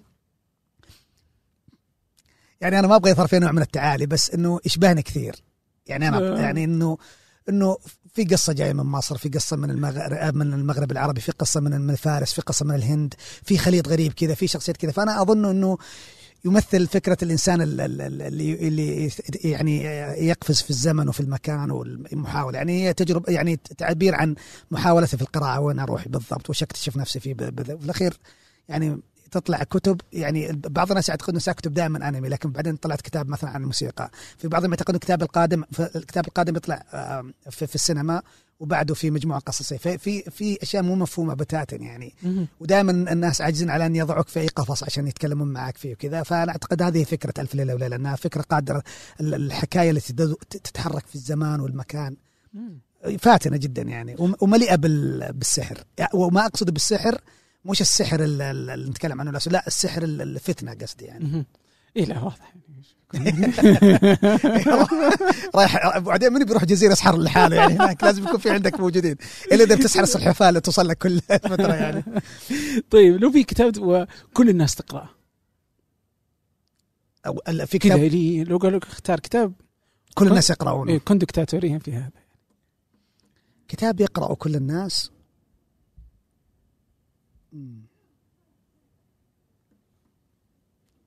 عادي ننتظر والله في كتاب بس طيب لا عادي وش بالله يعني. أنا أعتقد يعني إنه مثلا يعني في كتاب أنا يعني أعشقه جدا، وأعتقد إنه كتاب يعني رائع ومتجاوز ويستحق صراحة أن يقرأ بأكثر من مرة يعني. بس إنه يعني لما أفكر فيه أنا صراحة أحس إنه صعب جدا إنك تقترح كتاب واحد يقرأه كل البشر، لكن ربما لو كان لي أن أقترح كتاب يقرأه كل الناس بقترح أليس في بلاد العجائب. نعم. ليه؟ يعني أنا أعتقد إنه قصة أليس في بلاد العجائب هي حكاية موجودة في داخل كل واحد مننا، وهي محاولتنا للبحث عن شيء نفقده يعني، بحث عن شيء مش موجود عندنا. منذ البداية يظهر الزمن كنقطة محورية، وهو الزمن ترى هو أكثر شيء يعني يحركنا ونحبه ونخشاه. في البداية ولما نكون صغار دائما نكبر أنفسنا، ولما كبرنا صرنا نصغر أنفسنا. بعدين كل ما تقدمنا سنة الناس يحتفلون في عيد الميلاد في البدايات بسعادة، ثم فيما بعد لا يحتفلون فيه. أنا السنة هذه رفضت إني أجيب سيرته لأن عدى يعني والله. أي خلاص الواحد يعني ما في شيء صراحة فاتن بفكرة عيد الميلاد يعني. فهذا جزء. الجزء الثاني اللي هي الأشياء اللي تعرفت عليها ألس في هذا المكان، وايضا الحواجز اللي كانت موجوده. انا اعتقد ان هي فكره الحياه بشكل عام، يعني هي انه نتعرف على ناس كثير، احيانا نتوقف عند بعضهم يصبحوا رفقانا في الرحله، وبعض الناس نتجاوزهم خلاص وينتهي الموضوع تماما يعني. ثم نجد اشياء غريبه جدا، نجد حفله الشاي المجنونه، بعدين نروح الجريفون مثلا، بعدين نقابل ملكه القلوب مثلا اللي دائما كل شيء في بالها اقطاع راسه. هذا جزء من الحياه يعيش الانسان يعني، اللي هو المعوقات او المشاكل اللي يجدها في طريقه وكذا. ثم بعد ذلك تعود أليس مره اخرى الى واقع الحياه الطبيعيه، لكنها مرت بالتجربه كامله، وثم لما خرجت منها لم تصبح هي نفس الشخص يعني. القراءه اليوم في مشهد في السعوديه، يمكن أول شيء إنه في دائما يقولون إنه الغرب يقرون كثير، بعدين إحنا ما نقرأ، بعدين مشهد اللي في القطار شو كيف يقرون دائما يقولون إنه إحنا ما نقرأ. بعدين صار في مشهد الحين إنه مثلا للتو أنت معرض كتاب رياض، وفي يقولون إنه الناس صارت بس تقرأ كذا يعني، إنه بس يشترون يعني ما حد يقرأ، لأنه كمية الناس اللي تشتري كثيرة واللي تحضر المعرض كثيرة. فمقارنة بالمشهد يقولون إنه لا ما حد يقرأ، وفي ناس يجي تقول فتنتقد إنه مفترض إنه ما حد يقرأ، خلاص لا حد يروح يشتري بس عشان شكلني يعني إني أقرأ. في ناس تقول ممتاز إنه صار إنه اللي يعني إني أقرأ ممتاز يعني، فاهم حلو إنك تتفاخر بإنه أنت تقرأ. أيهم تميل أنت؟ طيب أنا يعني لعلي أفصل عبد الرحمن هنا شوية. أول شيء يعني أول شيء في أناس يزعجهم فعلا أن يقرأ الناس، يعني هو في رغبة عند بعض الناس اللي في الوسط الثقافي أنه هذا حقنا احنا بس اللي نقرأ والبقية يقرأون وكذا يعني. ذاك اليوم واحد كاتب وزعلان مرة يقول إنه في واحدة قالت لواحد من الناشرين، يعني واحد من العارضين في دار النشر، إنه يعني شكل لي كتب 500 ريال وإنه إيش هذا يعني. طيب أنا ما عجزت أفهم المشكلة في الكلمة. إذا كان مزعج المصطلح كلمة شكل لي إنه اعتبرها إنه ترى الكتب مي حلويات وكذا ما أدري إيش كذا. الكتب ترى هي شيء يستهلك في النهاية مثل أي مستهلكات أخرى. في بعض الأشياء تدخل في جسمك وتسبب لك يعني أمراض، وبعضها تسبب لا تكون مساعدة في بناء صحتك بشكل جيد. وأيضا الكتب بعضها تدخل لعقلك وتنورك وتجعلك إنسان أفضل، وبعض الكتب لا تجعلك يعني أكثر حماقة وغباء واعتقادا بأفكار خاطئة. فأنا ما فاهم أبدا إذا كان عنده مشكلة مع المصطلح. إذا كان عنده مشكلة مع المصطلح نقابل الأخت هذه ونقول لها معليش مرة ثانية تقول شكلي قول بس جمع لي كتب ب 500 ريال، لأنه كلمة شكلي مرة خطيرة. هذا جزء. في جزء ثاني أيضا الخوف دائما من تهديد الناس الآن. أنا ما أنا عارف ليش إذا في مشكلة إذا الناس بدأوا يقرأون كتب أو يحطون كتب في بيوتهم، لأنه في النهاية أكثر واحد عنده كتب في مكتبته لم يقرأها كلها. ونحن نفسنا اللي الناس ندعي ان عندنا مكتبات ضخمه، نروح معرض الكتاب ونشتري، احيانا نشتري من معرض الكتاب ولم نقرا الكتب اللي كانت موجوده شريناها من السنه الماضيه. فيعني احيانا هي مبالغات يعني في لماذا يقرا الناس. في المقابل في حاله رومانسيه مزعجه جدا في القراءه في السعوديه وفي الخليج بشكل عام، اللي هي المصطلح انا قارئ، يعرف عن نفسه بانه هو قارئ، مع ان القراءه عمليه ذاتيه وعمليه يفترض انها عامه، يعني ما في اي عبقريه انك قارئ ابدا، ما في اي عبقريه الا اذا تبغى تقول اني اعرف اقرا. فهذا صراحة شيء مدهش مرة، تعرف تقرأ الحروف الأبجدية وتركبها في كلمات وتفهم النظم. وفي ناس يدعون إلى فعاليات لأنه هو مهتم بالقراءة، هذا طبعا شيء غريب مرة، ويتكلمون عن القراءة بطريقة مرة مزعجة، ويتكلمون أنه قابلنا فلان فلاني لأنه قارئ وقال لنا كلام مدهش في القراءة وفاتن وجعلنا مدري إيش كذا، بس ما في ولا فعل حقيقي في القراءة. يصورون كتب أكثر مما يقرؤونها، ويجي يحط كتاب ضخم جدا ويسميه كتاب الكتاب اللي قاعد اقراه الحين يعني في الظهريه ولا في العصريه، بينما الكتاب هذا يحتاج له اسبوعين او 3 أسابيع للقراءه. وغير طبعا طقوس القراءه اللي هي سالفه انه اجيب قهوه سوداء ولازم اسمع موسيقى معينه، ولاني اقرا فانا لازم اتعامل مع الكتاب بطريقه خاصه. راوغ كتابك، لا تفتحه مباشره، اعطيه قبله من الغلاف الايسر ثم افتحه من الغلاف الايمن، فاجئه ثم اطلع فيه. يعني فعليا ايه نعم في رومانسيات في القراءه قاعده لا ما تزعجني، بس هي دلاله على هراء يعني، على عدم حقيقه، يعني انه فعليا ما في شيء واضح من الخلف هذه. وبعدين في ضغط جماهيري انك انت لازم تعبر يعني تتكلم عن الكتب بشكل كبير جدا، ولازم تكتب عنها نقد في مواقع مثلا معينه عشان تبين انك انت قاعد تقرا فعليا ما وقفت وكذا، مع انه القراءه في فتره من الفترات كانت فعل ذاتي تماما يعني. يعني القراءة كانت فعل جماعي ثم أصبحت فعل ذاتي ثم رجعت الآن فعل يبدو أنه جماعي لحد كبير جدا بس بغير مصداقية. شنو أول كان جماعي؟ يعني كان الكتب تقرأ علانية يعني واحد يجلس واحد ويقرأ على الناس على العموم يعني ثم بعد ذلك لأنه صارت الكتب أرخص وأسهل وكذا جت الطباعة فأصبح الناس يحصلون على الكتب يقرأونها في منازلهم ثم بعد ذلك يعني أنا في مكتبة عامة مثلا وأرى مشاهد أحيانا بعض الناس يروح لين طرف الرف يسحب الكتاب لا يجلس على الكراسي مخصصة للقراءة يسحب واحدة من الوسادات الكبيرة ويحطها أمام واحد من الأعمدة ويجلس عليه عشان يشوفوه كل الناس في المكتبة أنه قاعد يقرأ في اللحظة هذه يعني فهو هذه أنا ما أشوف فيها مشكلة لأنه ربما تكون هذه اللحظة هي لحظة اللي أنه هو يقرأ الكتاب ويمسك ما عاد يقدر يتجاوزه ويبدأ المشهد السطحي هذا بالنسبة له مزعج فيرجع مرة ثانية ويحتاج إلى هدوء أكثر فيتحول إلى إلى إلى إلى عملية قراءة جادة هذا مرة طبيعي جدا. المشكلة عندما يطول هذا الموضوع عندما تأتي الشبكات الاجتماعية وتبرز هؤلاء الأشخاص بأنهم هم أشخاص يعني مقدرين في هذا المجال مع أنه أنا ما فهمتش المجال هذا اللي يقدر فيه واحد في لأنه يقرأ فقط يعني القراءة إذا لم يكن لها منتوج ولا كن لها شيء يظهر عليك يعني في تعاملك وتصرفاتك وإنتاجك الثقافي والعلمي والمعرفي فهي مجرد عملية عادية مثلا تقرأ كتاب مشهور جدا كما كأنك تقرأ مثلا كتيب تعليمات لتشغيل جهاز بينما بالنسبة لكتيب التعليمات أهم لأنك قدرت تشغل هذا الجهاز. طيب ليجي مثلا الحين أنا أحس إن في كذا أنك زعلان يعني من فكرة القراءة الرومانسية باني مطاحت النظارة إيه كذا نزلت نظارة طيب رجع النظارة إيه بما أنك زعلان على القراءة الرومانسية يجي واحد يقول لك طيب مفيدة في حد ذاتها ممكن إنها جالسة تسوق القراءة على أنها مشهد ممكن أحد يقرأ لأنه شاف واحد من المشاهير حط الكتاب يعني إني أنا أقرأ مع قهوة سوداء زي كذا ومن ثم بدأ يقرأ وتعلق بالقراءة وأصبحت يعني شكل جيد وهذا جزء من الكلام كنت أقول إنه في النهاية وهو جالس على الوسادة ممكن ربما تعلق بالسطر وده لمنطقة أخرى مختلفة وأنا هذا الجزء اللي أنا أعتقد إنه قد يكون هو المفهوم تماما هو شوف في المقابل أنت لا تستطيع إرغام الناس على القراءة ولا تستطيع إرغام الناس على عدم القراءة يعني مثل ما يحدث مثلا في رواية برادبوري اللي هي 451 فهرنهايت أو أنك مثلا تجعل الناس يقرأون بجدية ما تقدر تقول واحد شوف لا تقعد تسوي يعني ممارسات استعراضية ولا أقرأ بجدية ما تقدر تمارس هذا الفعل لكن أنا أعتقد أن الممارسات الجادة الحديث عن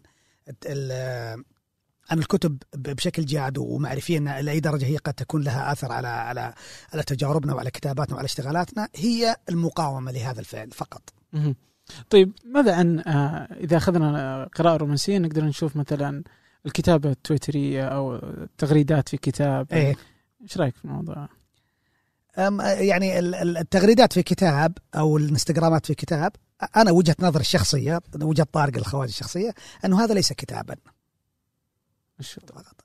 هو تويتر يعني مجمد بشكل فيزيائي يعني بس هو ما فعل شيء هو فعليا أخذ محتوى اللي موجود في تويتر وضعه في كتاب فهو فعليا ما في أي ممارسة يعني بيجي واحد يقول هو نفس طريقة فكرة أنك جبت مقالاتك وحطيتها في كتاب أغاني خالدة طيب صح لكن أغلب الناس اللي وضعوا مقالاتهم في كتب عادوا اشتغال عليها لأنها موجودة في كتاب الآن طريقة التعامل معها مختلفة تماما بينما يعني الفكرة موجودة في تويتر هو مارس الكتابة في تويتر في فضاء مقصود باتجاه مقصود بشكل مقصود لما يضع في كتاب الآن هو يعني يعيد إنتاج الشيء لأسباب غير مفهومة وجهة نظر شخصية إلا أنه يريد حضور وانتشار أكبر مع أنه أعتقد وهذه وجهة نظر شخصية أنه شهرته في تويتر أفضل مليون مرة من أنه يدخل في سوق النشر كشهرة يعني. طيب اليوم أنت برضو أمين المكتبة فيجي هنا برضو يعني أنت مهتم أنك لازم تقرأ الكتب الجديدة وتشوف المشهد الموجود غير أنك مهتم برضو في القراءة وما يحصل في هذا غير أنك كاتب تهدى لي كتب يعني هذا سؤال ثاني كمان كمية الكتب اللي تهدى لي يعني وكيف أقدر أتعامل معها يعني شلون هذه مشكلة بتسبب لنا مشاكل نجل السؤال يعني أكون صادق معك أنا ما أقرأ كل الإهداءات أوكي. بعضها أقرأ منه شوية وكذا وخاصة وقت بعض المرات يكون العنوان كافي بحد ذاته يعني يجعلني أتراجع كثير عن قراءة الكتاب لكن تهدى لي كمية كتب هائلة جدا بحكم الأصدقاء الكثيرين وبحكم الناس اللي أعرفهم وكذا وبعض الناس يعني عنده اهتمام أن يقول رأيه مثلا يعني خلينا نقول اهتمام شخصي هو يحبني مثلا فيبغى يسمع رأيي في الكتاب ففي بعض الكتب اللي تهدى كتب تستحق القراءة وفي بعض لا تستحق القراءة هو الإشكال عندما نخدع أنفسنا ونضغط على أنفسنا ونبدأ نقرأ أشياء من أجل الآخرين.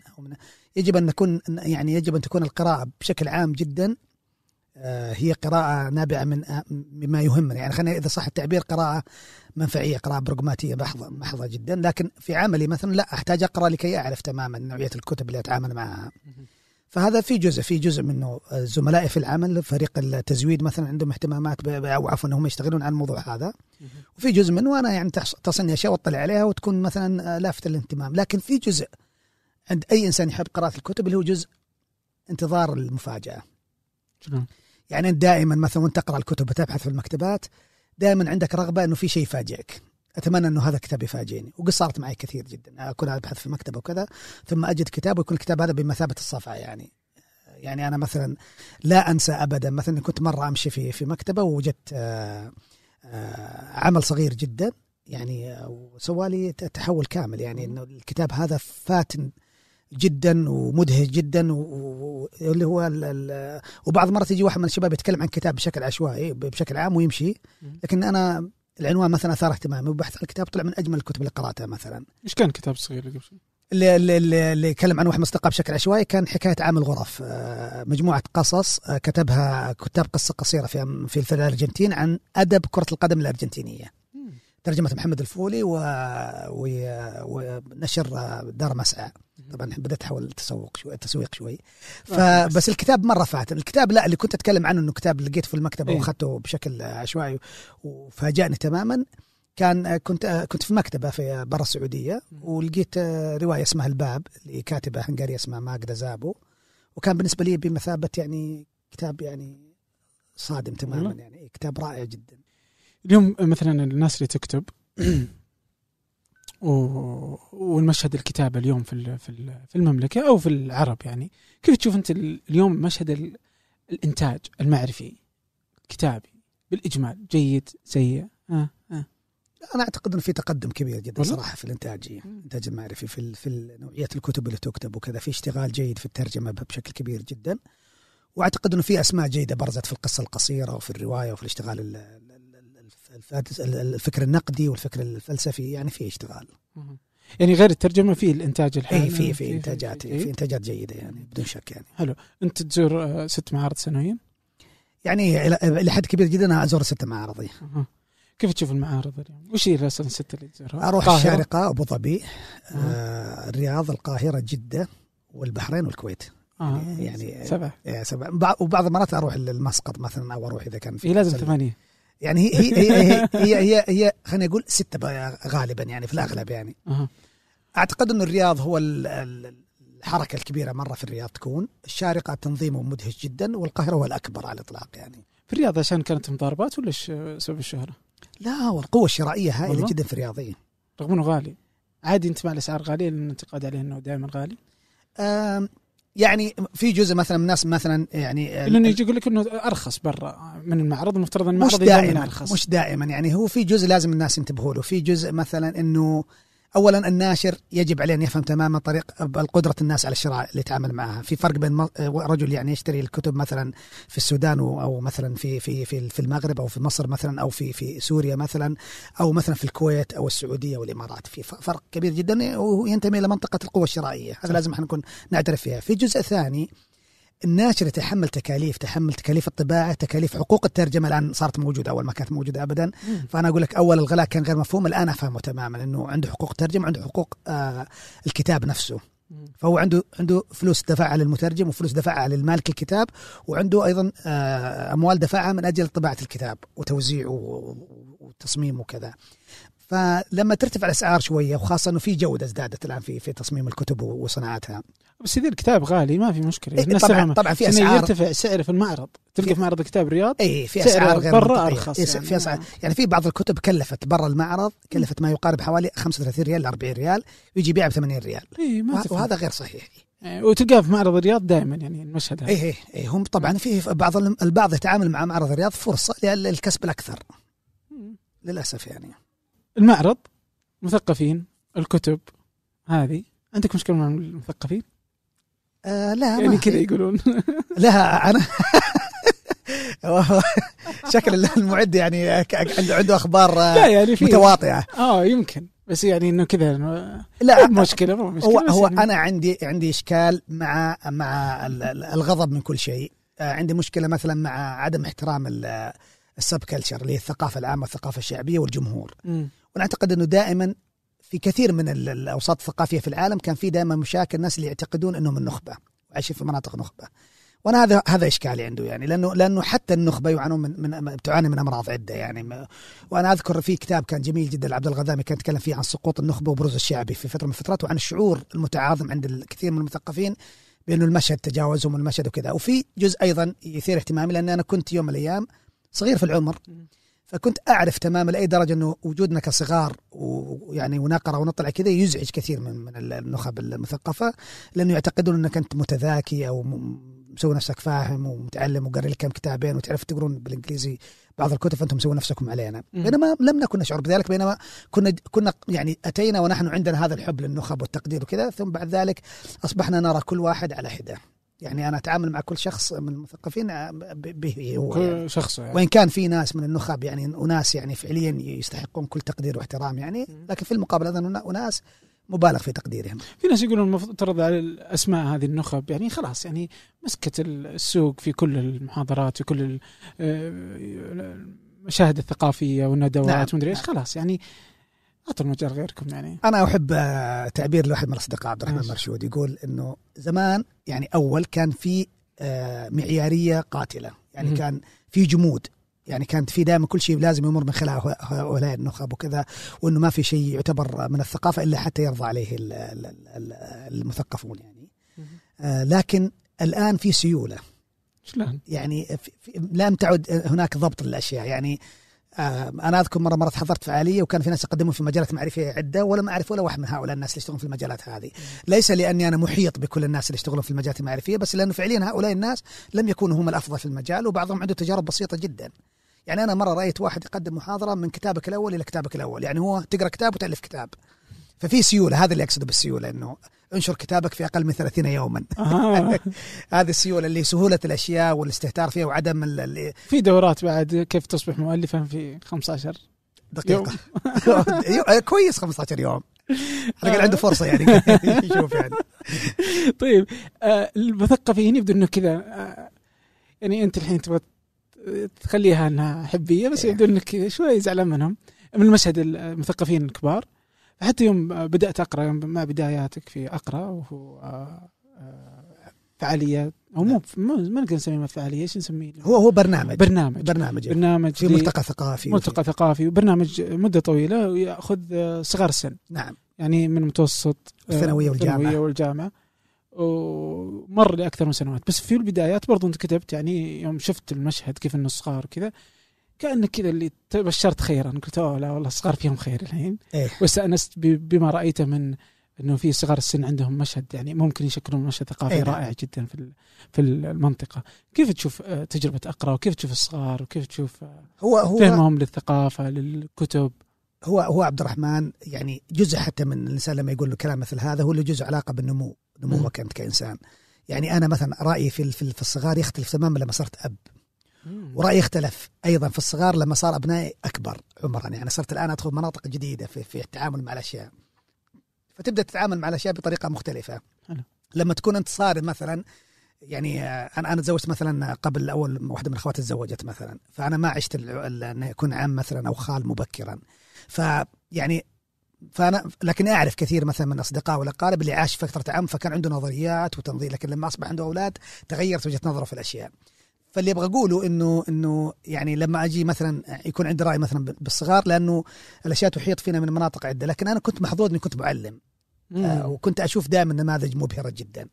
لكن في أقرأ يعني وفي برامج كثيرة سويناها مثلا زي مثلا برنامج أكتشف العلمي ولا تعلق مدارس يعني النماذج تغيرت لأنه صرنا نروح لمنطقة متخصصة أكثر.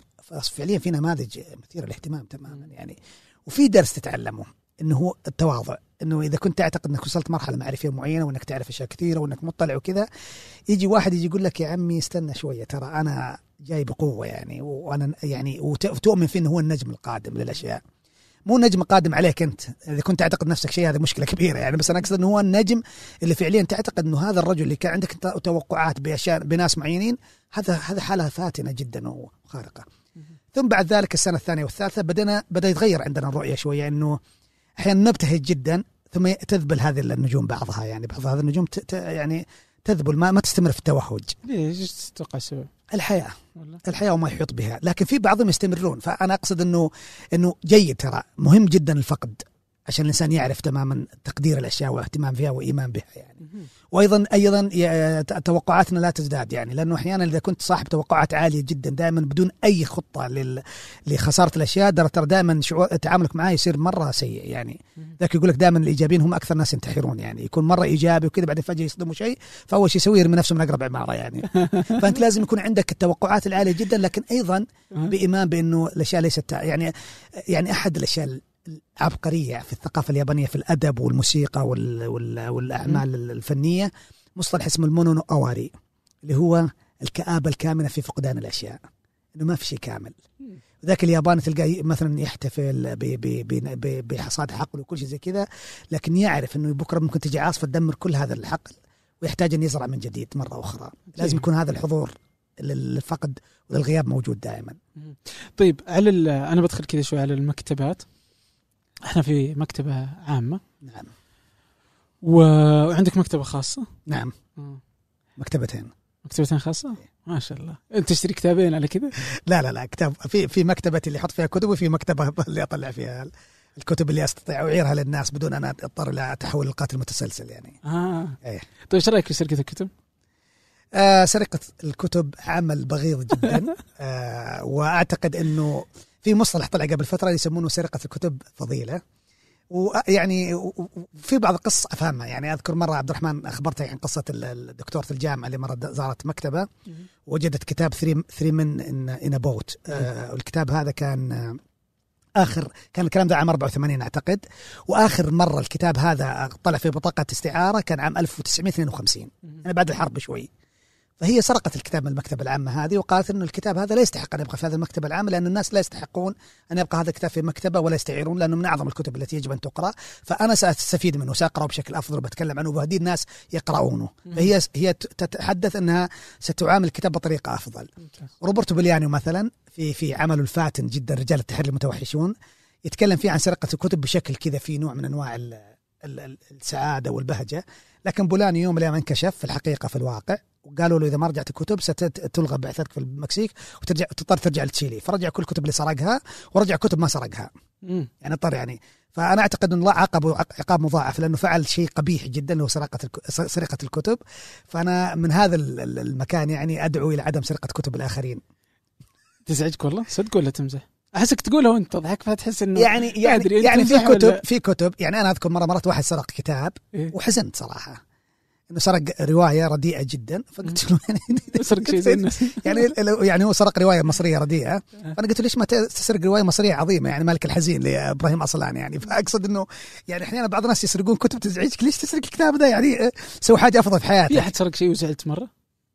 إيه يعني في بعض مرات سرقات ترى نوع من أنواع فيها مزاح يعني. أنا أذكر مرات سرق من المستظرف نسخة نادرة، وصح اللي سرق المستظرف ظل يعني ما طني عليه ويطالب أشياء كثيرة وكذا. فيوم ليام زرت عنده في البيت وتقهويت أو في مكتبته يعني، تقهويت عنده كل شيء زي كذا، بعدين قال لي بروح أجيب شغلة، فأخذت كتاب وشرت هو كتابي طبعا، أنا ما قلت أخذت كتاب، أخذت كتابي وشرت يعني. لكن في بعض الكتب يعني أنا مثلا مؤخرا بدأت تظهر عندي طبع جديد مثلا أتخلص من الكتب بكل أريحية. أول كان يسبب لي أزمة يعني، صار ما يفرق معي كثير يعني. في بعض كتب قرأتها أظن انتهيت تماما، وفي بعض الكتاب أظني خلاص يعني لا أظن أني سأقرأ له مرة أخرى. وفي بعض الأعمال قرأت إياه بس أنا من حماس في فترة من الفترات صارت لهم أكثر من كتاب، فلما جربت التجربة هذه قلت خلاص الكتب دي كلها أطلعها، فصرت أطلعها. تشتري من الكتاب أكثر من نسخة؟ لا من الكاتب نفسه. شراء الكتب أكثر من نسخة. نعم يعني أنا كان عندي نص، وكنت يعني كان بدأ في البداية كان حوالي 3 أو 4 صفحات، بعدين وصل حوالي 17 صفحة. اسمه أن تشتري الكتاب نفسه مرتين يعني، ولها أسباب يعني. ليه؟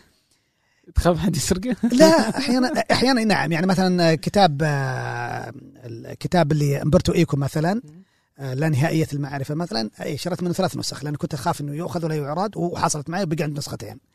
يعني مثلا مرة شريت كتاب عن السينما الإيطالية وحطيته في مكتبتي، وبعدين مرة ثانية شريت كتاب، رحت المعرض شفت قلت الله أخيرا كتاب عن فسكونتي ما أدري ايش، ورحت شريت الكتاب ولما جيت المكتبة لقيته موجود، فرحت عند صديق عبدالله العياف وقلت له أبو ناصر سمى هذا كتاب هدية وكذا، وبعدين بعد سنة ثانية لقيت كتاب وفرحت مرة ثانية لقيته ورحت جبته ولقيت عند كتاب واللي أعطيته عبد الله قال لي ترى قاعد أعطيتني قبل كذا. فذكر العمل أحيانا يعني أحيانا الوالد كان فيه كتاب شريته من كثر محبة الكتاب أخذت نسخة أخرى لوالدي يعني فيه، لأنه أبوي يحب يقرأ أيضا، فيعني في كتب في يعني مثلا آخر كتاب مثلا في كتاب اسمه مدينة الحوائط اللانهائية لكاتب مصري اسمه طارق إمام، قصص قصيرة هي، فأنا شريت الكتاب هذا وصعقت يعني شيء مدهش مرة، يعني نوع من أنواع القصص القصيرة لا يتكرر إلا كل 20 سنة 30 سنة يعني، فرحت أخذت الكتاب هذا وأخذت منه 2 3 وهديت الأصدقاء اللي يحبون هالنوع من الكتابة. أوكي. طيب هذه على المكتبات الخاصة. نعم. مكتبتك خاصة، طريقتك في شراء الكتب تشتري أكثر من مرة في كيف مو دائما يعني هي والله أنا حسك دائما أنا وين ماينا يعني إنك تروح تشتري كتاب وتهديه لشخص، تشتري كتاب بعدين تروح تشتري مرة ثانية فتكتشف إنه عندك فتروح تهديه شخص، في أحيان تشتري مرة ثالثة تقرأ تعطي نفس الشخص، هذه مصيبة هذه مشكلة يعني. لا وبعض مرات لا يعني أنا أذكر مثلا اشتريت اللوكان دي لوكور مثلا، واكتشفت إنه الكتاب موجود عندي بس لسبب بسيط جدا، إنه البائع بطريقة أو بأخرى خدعني وقال الكتاب هذا تو نازل، أنا ما كنت أدري شريته 3 شهور يعني. طيب. هو صادق تو نازل بس 3 شهور بالنسبة لي أنا كان بالنسبة لي قد نازل. إيه ريحة الكتب ريحة الأوراق ولا عادي مع الكتب الرقمية؟ إيه هو الكتب يعني بتخليك ما تشتري كتاب مرتين، هذا إيه هذا مؤكد يعني. تجي تبغى تشتري يقول تركت أقرأ كتب إلكترونية ما عندي مشكلة، بس في كندل بس أنا أحب جدا صراحة الكتب الورقية والله، بس أحيانا في كتب تحتاج أن تقرأها كندل يعني، لأنه لا الكتاب حجمه ولا مساحته تسمح لك يعني أحيانا يتنقل معك. وطبعا هنا نعود عبد الرحمن مرة أخرى إلى جزء أن تشتري كتاب نفسه مرتين، وهذا تصير معي نشتري مثلا كتاب مطبوع واخذ نسخه كندل، فانا اقراه يعني ورقي، بعد مرات اضطر اسافر فيكون موجود عندي اكمل الباقي منه في. انا اشوف هذه مره عظيم شيء اللي جالس يصير مو طبيعي يعني على كندل، تجربه عظيمه يعني الكتاب تلقاه موجود يعني، وخصوصا انه صار يدعمون عربي فرائع والله، ما ترجمته وارتباطه بمصطلحات وكتب ثانيه ويحيلك على كتاب تشتري في نفس اللحظه شيء مدهش. حتى مثلا الهوامش صار خلاص يمديك تروح، وبعدين كنت تتطور يعني، اول كان يمشي في منطقه فيها ديستراكشن لانه كان يعطيك مثلا تصفح بالويب سايت مثلا، الحين ما عاد فيه، صار بس تركز يعني ما عندك الا هو والامازون والجودريدز فقط، فكله عن الكتب ويسوي تحديث على طول على الجودريدز، مو طبيعي جميل جدا. صغير خلاص روايات يعني على قولتهم حجم يعني وزن ورقه يعني، تقدر تبحث سالفه كذا تبي ترجع لا تكتب الكلمه يطلع لك مرجعيا يعني والله. انا اذكر مره قريت كتاب صعب جدا تعبت وانا اقراه اللي هو الحكايه كانت تبري مثلا بالكندل اللي شرح لي اياه يعني، ساعدني ايضا حتى في قراءه الهوامش والشروحات والتفاصيل هذه، فهو صراحه ثوره في عالم القراءه. كيف تشوف اثر هذه الثوره في عالم القراءه واحنا في بدايتها يعني؟ حتما المستقبل سيأتي المزيد بدون شك، خصوصا اصلا مشكله، بس يعني هذه مشكله ثانويه فخلنا ما راح ندخل عليها، بس انا ودي ادخل على المكتبات العامه. نعم. كيف تشوف اثره على وجود المكتبات في العالم؟ وانا اعتقد انه احد الاشياء اللي تضررت المكتبات العامه في العالم العربي طريقه التعامل معها. شلون؟ يعني المكتبات العامه هي ليست مكان فقط للقراءه، هي مكان مو فقط للقراءه ايضا لاشعال الحياه داخل الكتب، يعني تحتاج إلى برامج، تحتاج إلى تنشيط نشاطات الكتب وإجراء حفلات توقيع، تحتاج أنك تفعل حضور الأطفال في المكتبة فيعتادونها صغارا، ويحتاج أيضا المكتبة أن تكون مكان مبهج. أحد إشكالات المكتبة أن تكون مكان موحش، والمكتبة ليست كذلك يعني. يمكن تتكلم عن القراءة الرومانسية، في المقابل أنا أكره جدا فكرة القراءة الجامدة لازم كانت قراءة لازم، في جزء ترفيهي في الموضوع له علاقة بترفيه الإنسان والتعويض عن يعني وتحريك مشاعره في الداخل بين السعادة والحزن والطرب والمرح والأشياء هذه كلها. فأنا أعتقد أنه جزء من المكتبات أنها تكون مبهجة، تكون أيضا مليئة بالحياة وفيها برامج ثقافية. عشان كذا أنا أعتقد المكتبات في العالم العربي تعاني كثير لأن ليس فيها برامج. هنا تسوون شيء؟ إيه نعم، عندنا برامج طوال اليوم يعني شغال. أطفال وبرامج الكبار، توقيع كتب، عندنا فعاليات، عندنا برامج ثقافية في كل فترة يعني، عندنا أمسيات شعرية، توقيع يعني يعني في فعاليات متنوعة الناس شلون تعرف عنها؟ هذه الإعلان عنها في المواقع التواصل الاجتماعي، وأيضا يعني في للمكتبة ولا إثراء، في شيء للمكتبة الحالة يعني؟ الموقع لا في إثراء موقع إثراء. وحتى عندنا يعني مثلا بعض مرات تجينا نسوي للكتاب، يعني الكتاب يتكلمون عن أنفسهم فيحضرون الناس، وعندنا أيضا استضافة أندية الكتاب، ففي عندنا 4 أندية مستضافة داخل المكتبة فيجون يعني، فهذا كله يصنع أي أحد عنده نادي كتاب يقدر يجي هنا يستضاف هنا. حلو.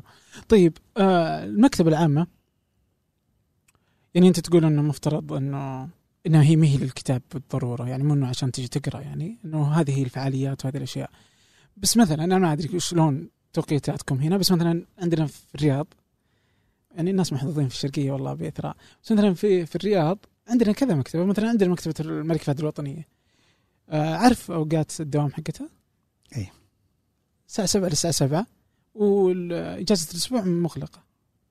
علمني شلون ممكن تصير فعاليات. بس الرياض فيه ميزة أخرى، الرياض فيه أكثر من مكتبة عامة يعني كبيرة، مكتبة الملك عبد العزيز العامة، عندك أيضا عندك مكتبة الملك فيصل، فيعني أعتقد إنه فيه تسديد يعني في اتجاهات أخرى وفي مقاربات أخرى، وفي عندك مكتبات الجامعة الوطنية برضو مهمة ومثرية بدون شك يعني بدون شك. أنا أعتقد إنه ستكون حالة نموذجية، طبعا هو في يوم لازم تقفل المكتبة فيه، ما عندي مشكلة من باب الصيانة، خلها تقفل يوم لحد يوم دوام أفهمك ولا تقفل الويكند. والله أتفق معك، يعني المكتبة العامة وأيضا حتى الوقت 7 مبكر جدا، يعني أعتقد أنه المكتبة تطلع من الدوام. إيه يعني أي أحد يداوم في الرياض لا يستطيع نهائيا أنه يروح مكتبة الملك فهد الوطنية، لا يستطيع إلا يأخذ إجازة من دوام. فهمت عليك. لأنه في الويكند مقفلة مغلقة. نعم. وقت الدوام ما يمديك يعني أتمنى إن شاء الله المسؤولين ينتبهون مثلا هذا، لأنه هذا يأثر كثير جدا على يعني حتى على حضور المكتبة في حياة الناس، يعني بدون شك يعني خصوصا انها شيء رائع زي مكتبة الملكات الوطنية، يعني مدهش المكتبة يعني، بس انه لا تزال هذه التوقيتات اللي ما فهمتها. طيب كأمين مكتبة ايش الاشياء اللي تبهجك كونك أمين مكتبة؟ انا يبهجني كثير جدا يعني مثلا إذا كان الكتاب لأول مرة يوقع، أنا يبهجني المنظر هذا، لأنه هذا ولادة جديدة يعني لعمل يكون له حضور عند الناس. وكمان يفتني كثير جدا فكرة البرامج، لما ننفذ برنامج وتشوف ناس يتعاملون مع الموضوع بشكل حقيقي وجاد ومبتهجين وسعيدين مرة.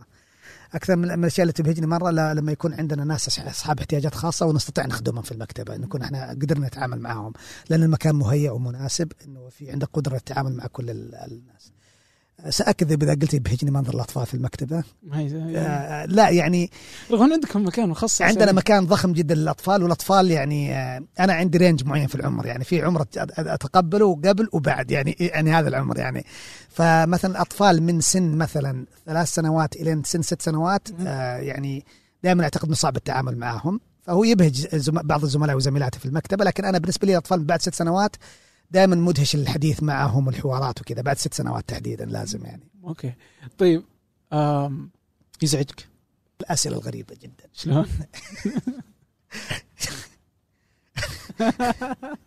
في جين كامبل كان عندها كتاب بديع جدا اسمها يعني The Weirdest Thing That Ever Asked to a Librarian أو شيء زي كذا، وتتكلم فيه عن أسئلة غريبة جدا تسألها يعني، وإحنا يعني في أسئلة غريبة وفي اقتراحات غريبة يعني. أذكر مرة جاء واحد وكان زعلان مرة من المكتبة، وكان أنا مزعله في المكتبة أنه كمية الكتب اللي موجودة فيها، فيقول عالم وصلوا مدري وين وانتم باقي تحطون كتب وكذا، أنا رحت مكتبة في أمريكا ما فيها ولا كتاب، فأنا أول مرة أسمع بالمكتبة اللي ما فيها ولا كتاب، هذه ربما تكون يعني المكتبة اللي قال عنها بورخس يعني، لكن كان غريب مرة يعني. في بعض الأسئلة اللي يعني في أسئلة غريبة جدا عن مثلا يجي بعضهم يجيبون كتب يقول لك بكم الكتب هذه، يحط لك قدام الرف يقول لك كم كتاب، يعني يزعجني مو لأنه سؤاله سيء أو أنه قد يعني بعض الناس يتجرأ ويقول سؤال غبي، لأنه ما أعتقد أنه سؤال غبي، هو يزعجني لأي درجة أن المكتبة العامة مش حاضرة في ذهن الناس، لأن المكتبة العامة ما فيها كتب للبيع، فإذا كان هو يسأل بهذا السؤال فهو فعليا لا يعرف المكتبة العامة، وإذا لا يعرف المكتبة العامة هذا شيء محزن بالنسبة لنا يعني، أو مزعج بشكل كبير يعني. فيعني هذا الجزء الأول اللي هو الأسئلة، هذا واحد. والشيء الثاني اللي هو طريقة تعامل الناس مع الكتب، هذا مزعج جدا طبعا. شلون؟ يعني أحيانا في حس، يعني أنا عندي شعور أول شيء متعاظم أنه في عندنا عدم اهتمام بالملكية العامة بشكل عام، وهذا واضح في أماكن كثيرة تجد مثلا. طيب؟ إلى حد كبير إيه، وفي تغير طبعا بدون شك يعني، بس أيضا أعتقد أنه ما زال تغير طفيف، يعني ما هو تغير يعكس على، يعني قبل يومين كان في منطقة في كورنيش الخبر توها فتحت، فجيت لقيت وجبة كاملة على الأرض. فأنا أقصد فكرة الملكية العامة ما هي حاضرة في حياتنا بشكل كبير جدا. فلما يجون في المكتب أحيانا أجد الطفل يمسك الكتاب بطريقة معينة، فلما أجي أنبه الأب ولا الأم مثلا انتبهوا على طريقة الكتاب وكذا، ما في يعني. شلون أنت حساس يمكن ولا هو فعلا شلون يمسك الكتاب؟ لا يعني يسوي الطوي بالكامل. إيه وأنت عارف الأطفال كيف يمسكون الأشياء، لما تقول لهم إيش يقولون؟ بعضهم يعني يقول لك طيب وكذا، بس ما تشعر بأنه فعليا الموضوع ما أخذ حقيقته عنده بجدية. يقول طيب ويسحبه كذا، ويمكن هو يعفطه كمان ويرجع لك إياه يعني بكل بساطة يعني. فأنا أقصد أنه يعني أنه جزئية التعامل مع الكتب وهذا الأمور هذه يعني، لكن يعني أكون صادق معاك، كان لدينا توقعات كثيرة جدا وتعامل الناس يعني خلف التوقعات. لا درجة إنه يعني كنا نتوقع أنه بيكون ممكن يعني في التعامل بيكون أكثر شراسة، التعامل مع الكتب ما بيكون بهاللطف، ولا لا تهم الناس أنهم يعني ما عندهم، بس أنه فعليا المكتب العام مش حاضر في حياتنا بشكل كبير جدا، لكن الناس فاجئونا بتهذيبهم ولطفهم يعني تعاملهم الجيد. كيف أثرت المكتبة على طارق؟ يعني كان من مكتبة عامة يعني ولا لا؟ المكتبة بشكل عام. المكتبة أعتقد أثرت علي في أشياء عدة، يعني أول شيء طريقة مزاجي في التعامل مع الأشياء.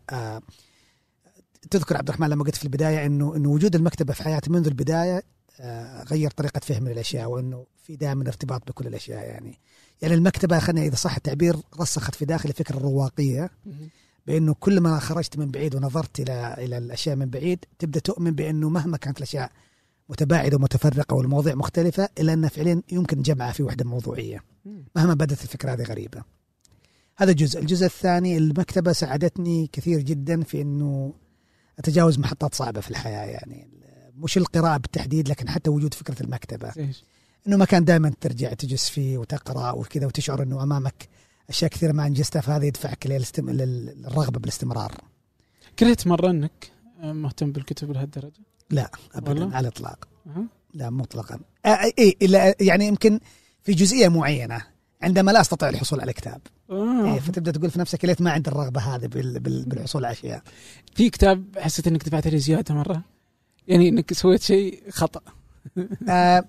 معايير العاقلين. أليس إن وندرلاند شريت نسخة أصلية مو عليها توقيع لويس كارول، كان سعرها شوي مبالغ فيه يعني، كان 2000 يورو. كان خطأ يعني، خطأ شخصي.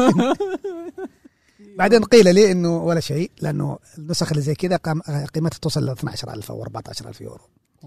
بس طلع هي نسخة يعني، لأنه كان في نسخة فيها أخطاء يعني معينة، بس إنه هذه تبقى يعني. وفي كتب لا كنت يعني أظن محظوظ جدا حصلت عليها، يعني في رواية برازيلية طبعت في عام 65 اسمها To Pay the Devil in the Backlands لكاتب برازيلي مشهور جدا، وشريتها وبسعر يعني $300 شريتها، ووصلت الآن حوالي $600. فيعني الكتب تأتي وتذهب يعني، وترتفع وتنزل، لكن في أشياء وفي أشياء لا يعني. هل في كتب أنت تندم على شرائها؟ هذا كثير موجود يعني. السينما السعودية، أنت ناقد وكاتب يعني مهتم في الموضوع ده. نعم ناقد يعني. كان قبل فترة قريب يعني الأسبوع الماضي الأفلام السعودية، كيف تشوف الأفلام ونضجها من ناحية الفنية أو الناحية الكتابية يعني؟ أعتقد إنه في تطور كبير جدا. يعني كنت مثلا أحد المشاهد اللي كنت أتمنى أشوفها إنه كثير من الأشياء اللي كنت أراها دائما تغيرت أو اختفت تماما، لكن ما زال في إغراق في الرمزية هائل جدا. يعني وأنا يعني عندي نقطة مرة مفهوم يعني حساسة بالنسبة لي فيما يتعلق بكل إبداع بشري، إنه إذا فقد نقطة الاتصال مع الجمهور ودخلنا لسالفة الفن للفن، وإنه أنا فيلمي لي وتعدد التفسيرات وكذا، هو فقط يخدع نفسه. إذا كان الفن للفن يجب أن تحتفظ بفيلمك لنفسك في البيت، لكن ما دام أنك أنت عرضته للناس فيجب أن يكون هناك في نقطة التقاء بين الناس وبين هذا الفيلم. أنا ما أقول كل الناس يجب أن يتصلوا به، لكن يجب على الأقل يكون في مجموعة من الناس بكمية معارف معينة يستطيعوا الوصول للفيلم هذا. إذا لم يستطيعوا الوصول للفيلم هذا ففيلمك مستغلق، لأنه فعلا في مشكلة بكل بساطة. يعني الرمز هو سلاح ذو حدين، إما أن يكون مدهش جدا عندما يكون له إشارة، أو يكون سخيف جدا عندما لا يكون له أي معنى على الإطلاق إلا معنى موجود في رأسك أنت. ف يعني انا اعتقد انه لكن في افلام منفذه يعني سينماتوغرافه بشكل جميل جدا وكتابه مدهشه، فاعتقد انه لا في تقدم كبير جدا، وانا مره متفائل بالمستقبل يعني حق الافلام السعوديه. كيف تشوف السعوديين في الوسط العربي؟ مميزين يعني مميزين في الثقافه الفنيه السينمائيه، في ثقافه فارقه يعني بشكل كبير جدا. كان هو عكسي لانه ما عندنا سينما مثلا، ممكن والله يعني انا لم افكر كثيرا بهذا، لكن انا لاحظت مثلا على المستوى العام النشاط الثقافي السعودي مدهش جدا، في كميه شباب عندهم رغبه بشكل مدهش جدا تقدر يعني تقدمها للناس بسعاده وفخر. انه في عندنا ناس مهتمين بالروايه بشكل مدهش جدا، في ناس عندنا مهتمين بالفلسفه بشكل مدهش جدا، في ناس عندنا مهتمين بالفكر بشكل مره مثير للاهتمام. والنشاط الكتابي السعودي ترى مره واضح جدا، يعني تستطيع ان تقرا من عيون ناس اخرين بشهادات ناس اخرين، لاي درجه السعوديين يعني فارقين يعني في المشهد. يعني سالفه الاطراف والمركز وذا انتهى من زمان، يعني السعوديين حاضرين في المشهد بقوه. ثقافتهم السينمائية جيدة مرة، وأيضا حتى اشتغالهم الفني ممتاز، يعني يشار إليه بالاهتمام، يعني وأنه هذا في أعمال صراحة منفذة بشكل يعني أنا منذ البدايات ما كنت أغفر لفكرة إن إحنا في البدايات، يعني ما في شيء اسمه معليش عدي الأخطاء ذي في الفيلم لأننا في البدايات. لا، بما أنك أنت جاي من ثقافة تعتقد تقدمها لنا على أنك أنت يعني طلعت جيد وشغلت، يجب أنك تكون يعني على قدر المسؤولية اللي تحملها على كتفك لكن يجب في النهاية دائما تكون في أفلام جيدة وفي أفلام سيئة، هذا في كل مشهد سينمائي موجود. حضرت أنت حفل إطلاق أو رؤية وزارة الثقافة صحيح؟ الحفل ما حضرت، لكن كنت مشارك في الفيديو اللي يعني إيه. كيف يعني أنا كنت الحاضر الغائب، لأن تابعت الحفل كاملا منذ البداية للنهاية. حلو. إيه. كيف تشوف الرؤية؟ والله يعني لو لم يتنفذ من البرامج والمبادرات الموجودة في الرؤية إلا الربع فقط، هذا كافي بشكل هائل جدا، بمعنى أنه الرؤية طموحة جدا، الرؤية ستفعل خلخلة هائلة جدا في المشهد الثقافي نحو الأفضل. وأعتقد أنه في كمية شغل يعني أمام الوزارة في السنوات القادمة سيصفق لها كثيرا. يعني إيش الشيء من الرؤية اللي أنت مرة متحمس لها شخصيا؟ أنا مفتون جدا بفكرة الكتاب للجميع، هذا المبادرة يعني أعتقد أنها مبادرة فارقة جدا. مبادرات مثلا البعثات الثقافية بتكون شيء مدهش جدا، مبادرة تأسيس لصناعة الأفلام وصناعة النشر أعتقد أنها بتكون يعني أنا أعتقد أن فعليا الأفلام والنشر يحتاجون لدعم هائل جدا، وهذه المبادرات تقدم هذا الدعم. والأكاديمية الملكية للفنون بتكون شيء مرة يعني في مجمع الملك سلمان برضو اللغة العربية في أشياء كثيرة مرة. بس إيش تتوقع التحديات اللي بتواجههم؟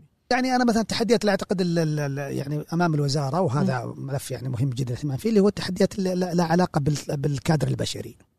كيف؟ يعني تحتاج كادر بشري مؤمن بهذه الرؤى وبهذه القضايا، وأعتقد إنه في الساحة موجود، لكن أنا كنت دائما أسأل نفسي سؤال، هل هناك عدد كافي؟ يعني هذا هو الفكرة. المبادرات كثيرة، فتحتاج أنت إلى كادر بشري هائل جدا للعمل في هذه البرامج. وأعتقد إنه الجزء الثاني إنه هو أكثر شيء يعني التحديات التداخل، يعني أنا أخشى من التداخل في تداخل المهام أو تداخل الفعاليات في بعضها. يعني كيف زي شيء؟ يعني بدل أن يصرف الوقت في فعاليات كثيرة تتداخل في إنتاج منتوج واحد، تحتاج تركز على فعاليات ذات طابع تخصصي واحد. تخشى طيب أنه مع كثرتها أنه تضعف الجودة؟ يعني كانت كثيرة جدا. إيه كثرتها أيضا هذا مؤشر، بس أنه اللي أعرف أنه في مبادرات ذات أثر مباشر وفي مبادرات ذات أثر بعيد. ففي فرق كبير جدا بين أن مثلا أسوي بنالي في الدرعية مثلا وبين أكاديمية للفنون، فرق كبير جدا، وإن كان يبدو للناظر من الوهلولة أنها تصب في نفس المكان. يعني يا أخي تستغرب كيف أنه مثلا زي هذه الأشياء كانت كلها تحت وزارتين. يعني نعم صحيح، يعني تعرفون يعني أنه كانت جزء من وزارة صحيح، كانت وكالة الثقافة في وزارة الإعلام. يعني شيء ضخم جدا، كويس أنه كان. وهذا التنبه هذا مدهش جدا في الرؤية الجديدة، أنه يتم الانتباه أنه هذا يعني سيكتور كامل، قطاع كامل يجب الانتفاع إليه، بغض النظر عن انه يعني يمكن ضمه تحت وزارتين، يعني وزاره واحده تكفي او فتحتاج وزاره واحده يعني وبهيئات ضخمه. اي فعلا والله، يعني بان يعني كيف انه إيه.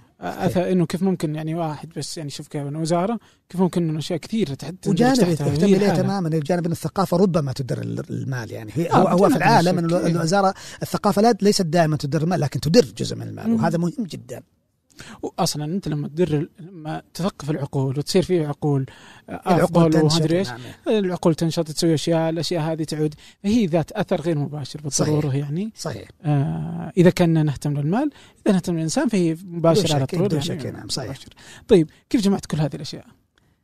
بالله كيف جمعت كل هذه الاشياء؟ يعني دين، بعدين اغاني، دين، بعد ما لا دين ولا دنيا بعد هذا الجمع كله. يعني الفكره اظن عبد الرحمن انه بس انت فاهم كيف انه اشياء كثيره انت جامعه كل شيء، الضد والضد يعني مجموعه انسان. والله اتمنى ابو نور يكون سعيد فيني يعني. لكن انا اعتقد انه اظن السبب وراء هذا كله الشغف. والله لو لم يكن عندي شغف بالبحث دائما لا اظن اني كنت وصلت هذا الشيء. وفي عندي شعور أيضا ثاني اللي هو الامتنان للإنسان الأول، يعني لأنه أنا أظن هي في النهاية حصيلة جين، يعني تم تكوينه عبر مئات آلاف السنين. يعني فهو اثنين، أنا في النهاية يعني أشكر الشغف هذا اللي منح لي من الله تعالى أني عندي شغف البحث دائما. يمتعني دائما أني عندي شعور بأني لما أسمع معلومة أروح أبحث عنها بشكل كبير جدا وأكتشف عالم جديد مرة. يعني وأيضا أنا محاط بصراحة، يعني أنا كنت أقول لك الأول شيء الشغف، بعدين تكلمت ثاني شيء عن الامتنان للإنسان الأول، وعن الامتنان للأصدقاء. الأصدقاء اللي محاط فيهم، أنا محاط يعني أظن أحد الأشياء المهمة اللي كنت أسويها في حياتي طوال السنين إني أحيط نفسي بمجموعة من الأصدقاء المميزين جدا، وهذا اللي حاط بالأصدقاء المميزين جدا يعني فادتني كثير جدا، يعني امتلأت بكمية معارف هائلة جدا ذات اتجاهات مختلفة. تأخذك الكتب من أهلك من زوجتك؟ لا، ما أظن وصلت المرحلة هذه. نعم أقرأ بشكل كبير جدا وأبحث كذا، لكن في عندي أوقات مقدسة للعائلة ومحافظ عليه من من من انا متزوج من عام 2004 ومحافظ على هذا او 2003 عفوا، ومحافظ على هذا الرابط المقدس هذا الفتره طويله جدا. يعني الويكندز مثلا هذه فقط للعائله، ما تقرا؟ ايوه يعني لا اقرا، بس اقصد اقضي وقت طويل معاهم. ودائما في جلسه بين المغرب والعشاء دائما اشرب شاي واقعد معاهم وكذا، فيعني في ارتباط وثيق جدا طوال الوقت. يعني ممتاز والله. طيب الله يعطيك العافيه، والله شكرا جزيلا جزيلا بزيلا، يعطيك العافيه. والمكتبه هنا رائعه جدا، يعني جزء من روعه المكتبه زوارها. صحيح. نعم. مو بامينها طبعا. يعطيك العافيه، شكرا لك. موفق يا رب، ونلتقي بإذن الله لاحقا.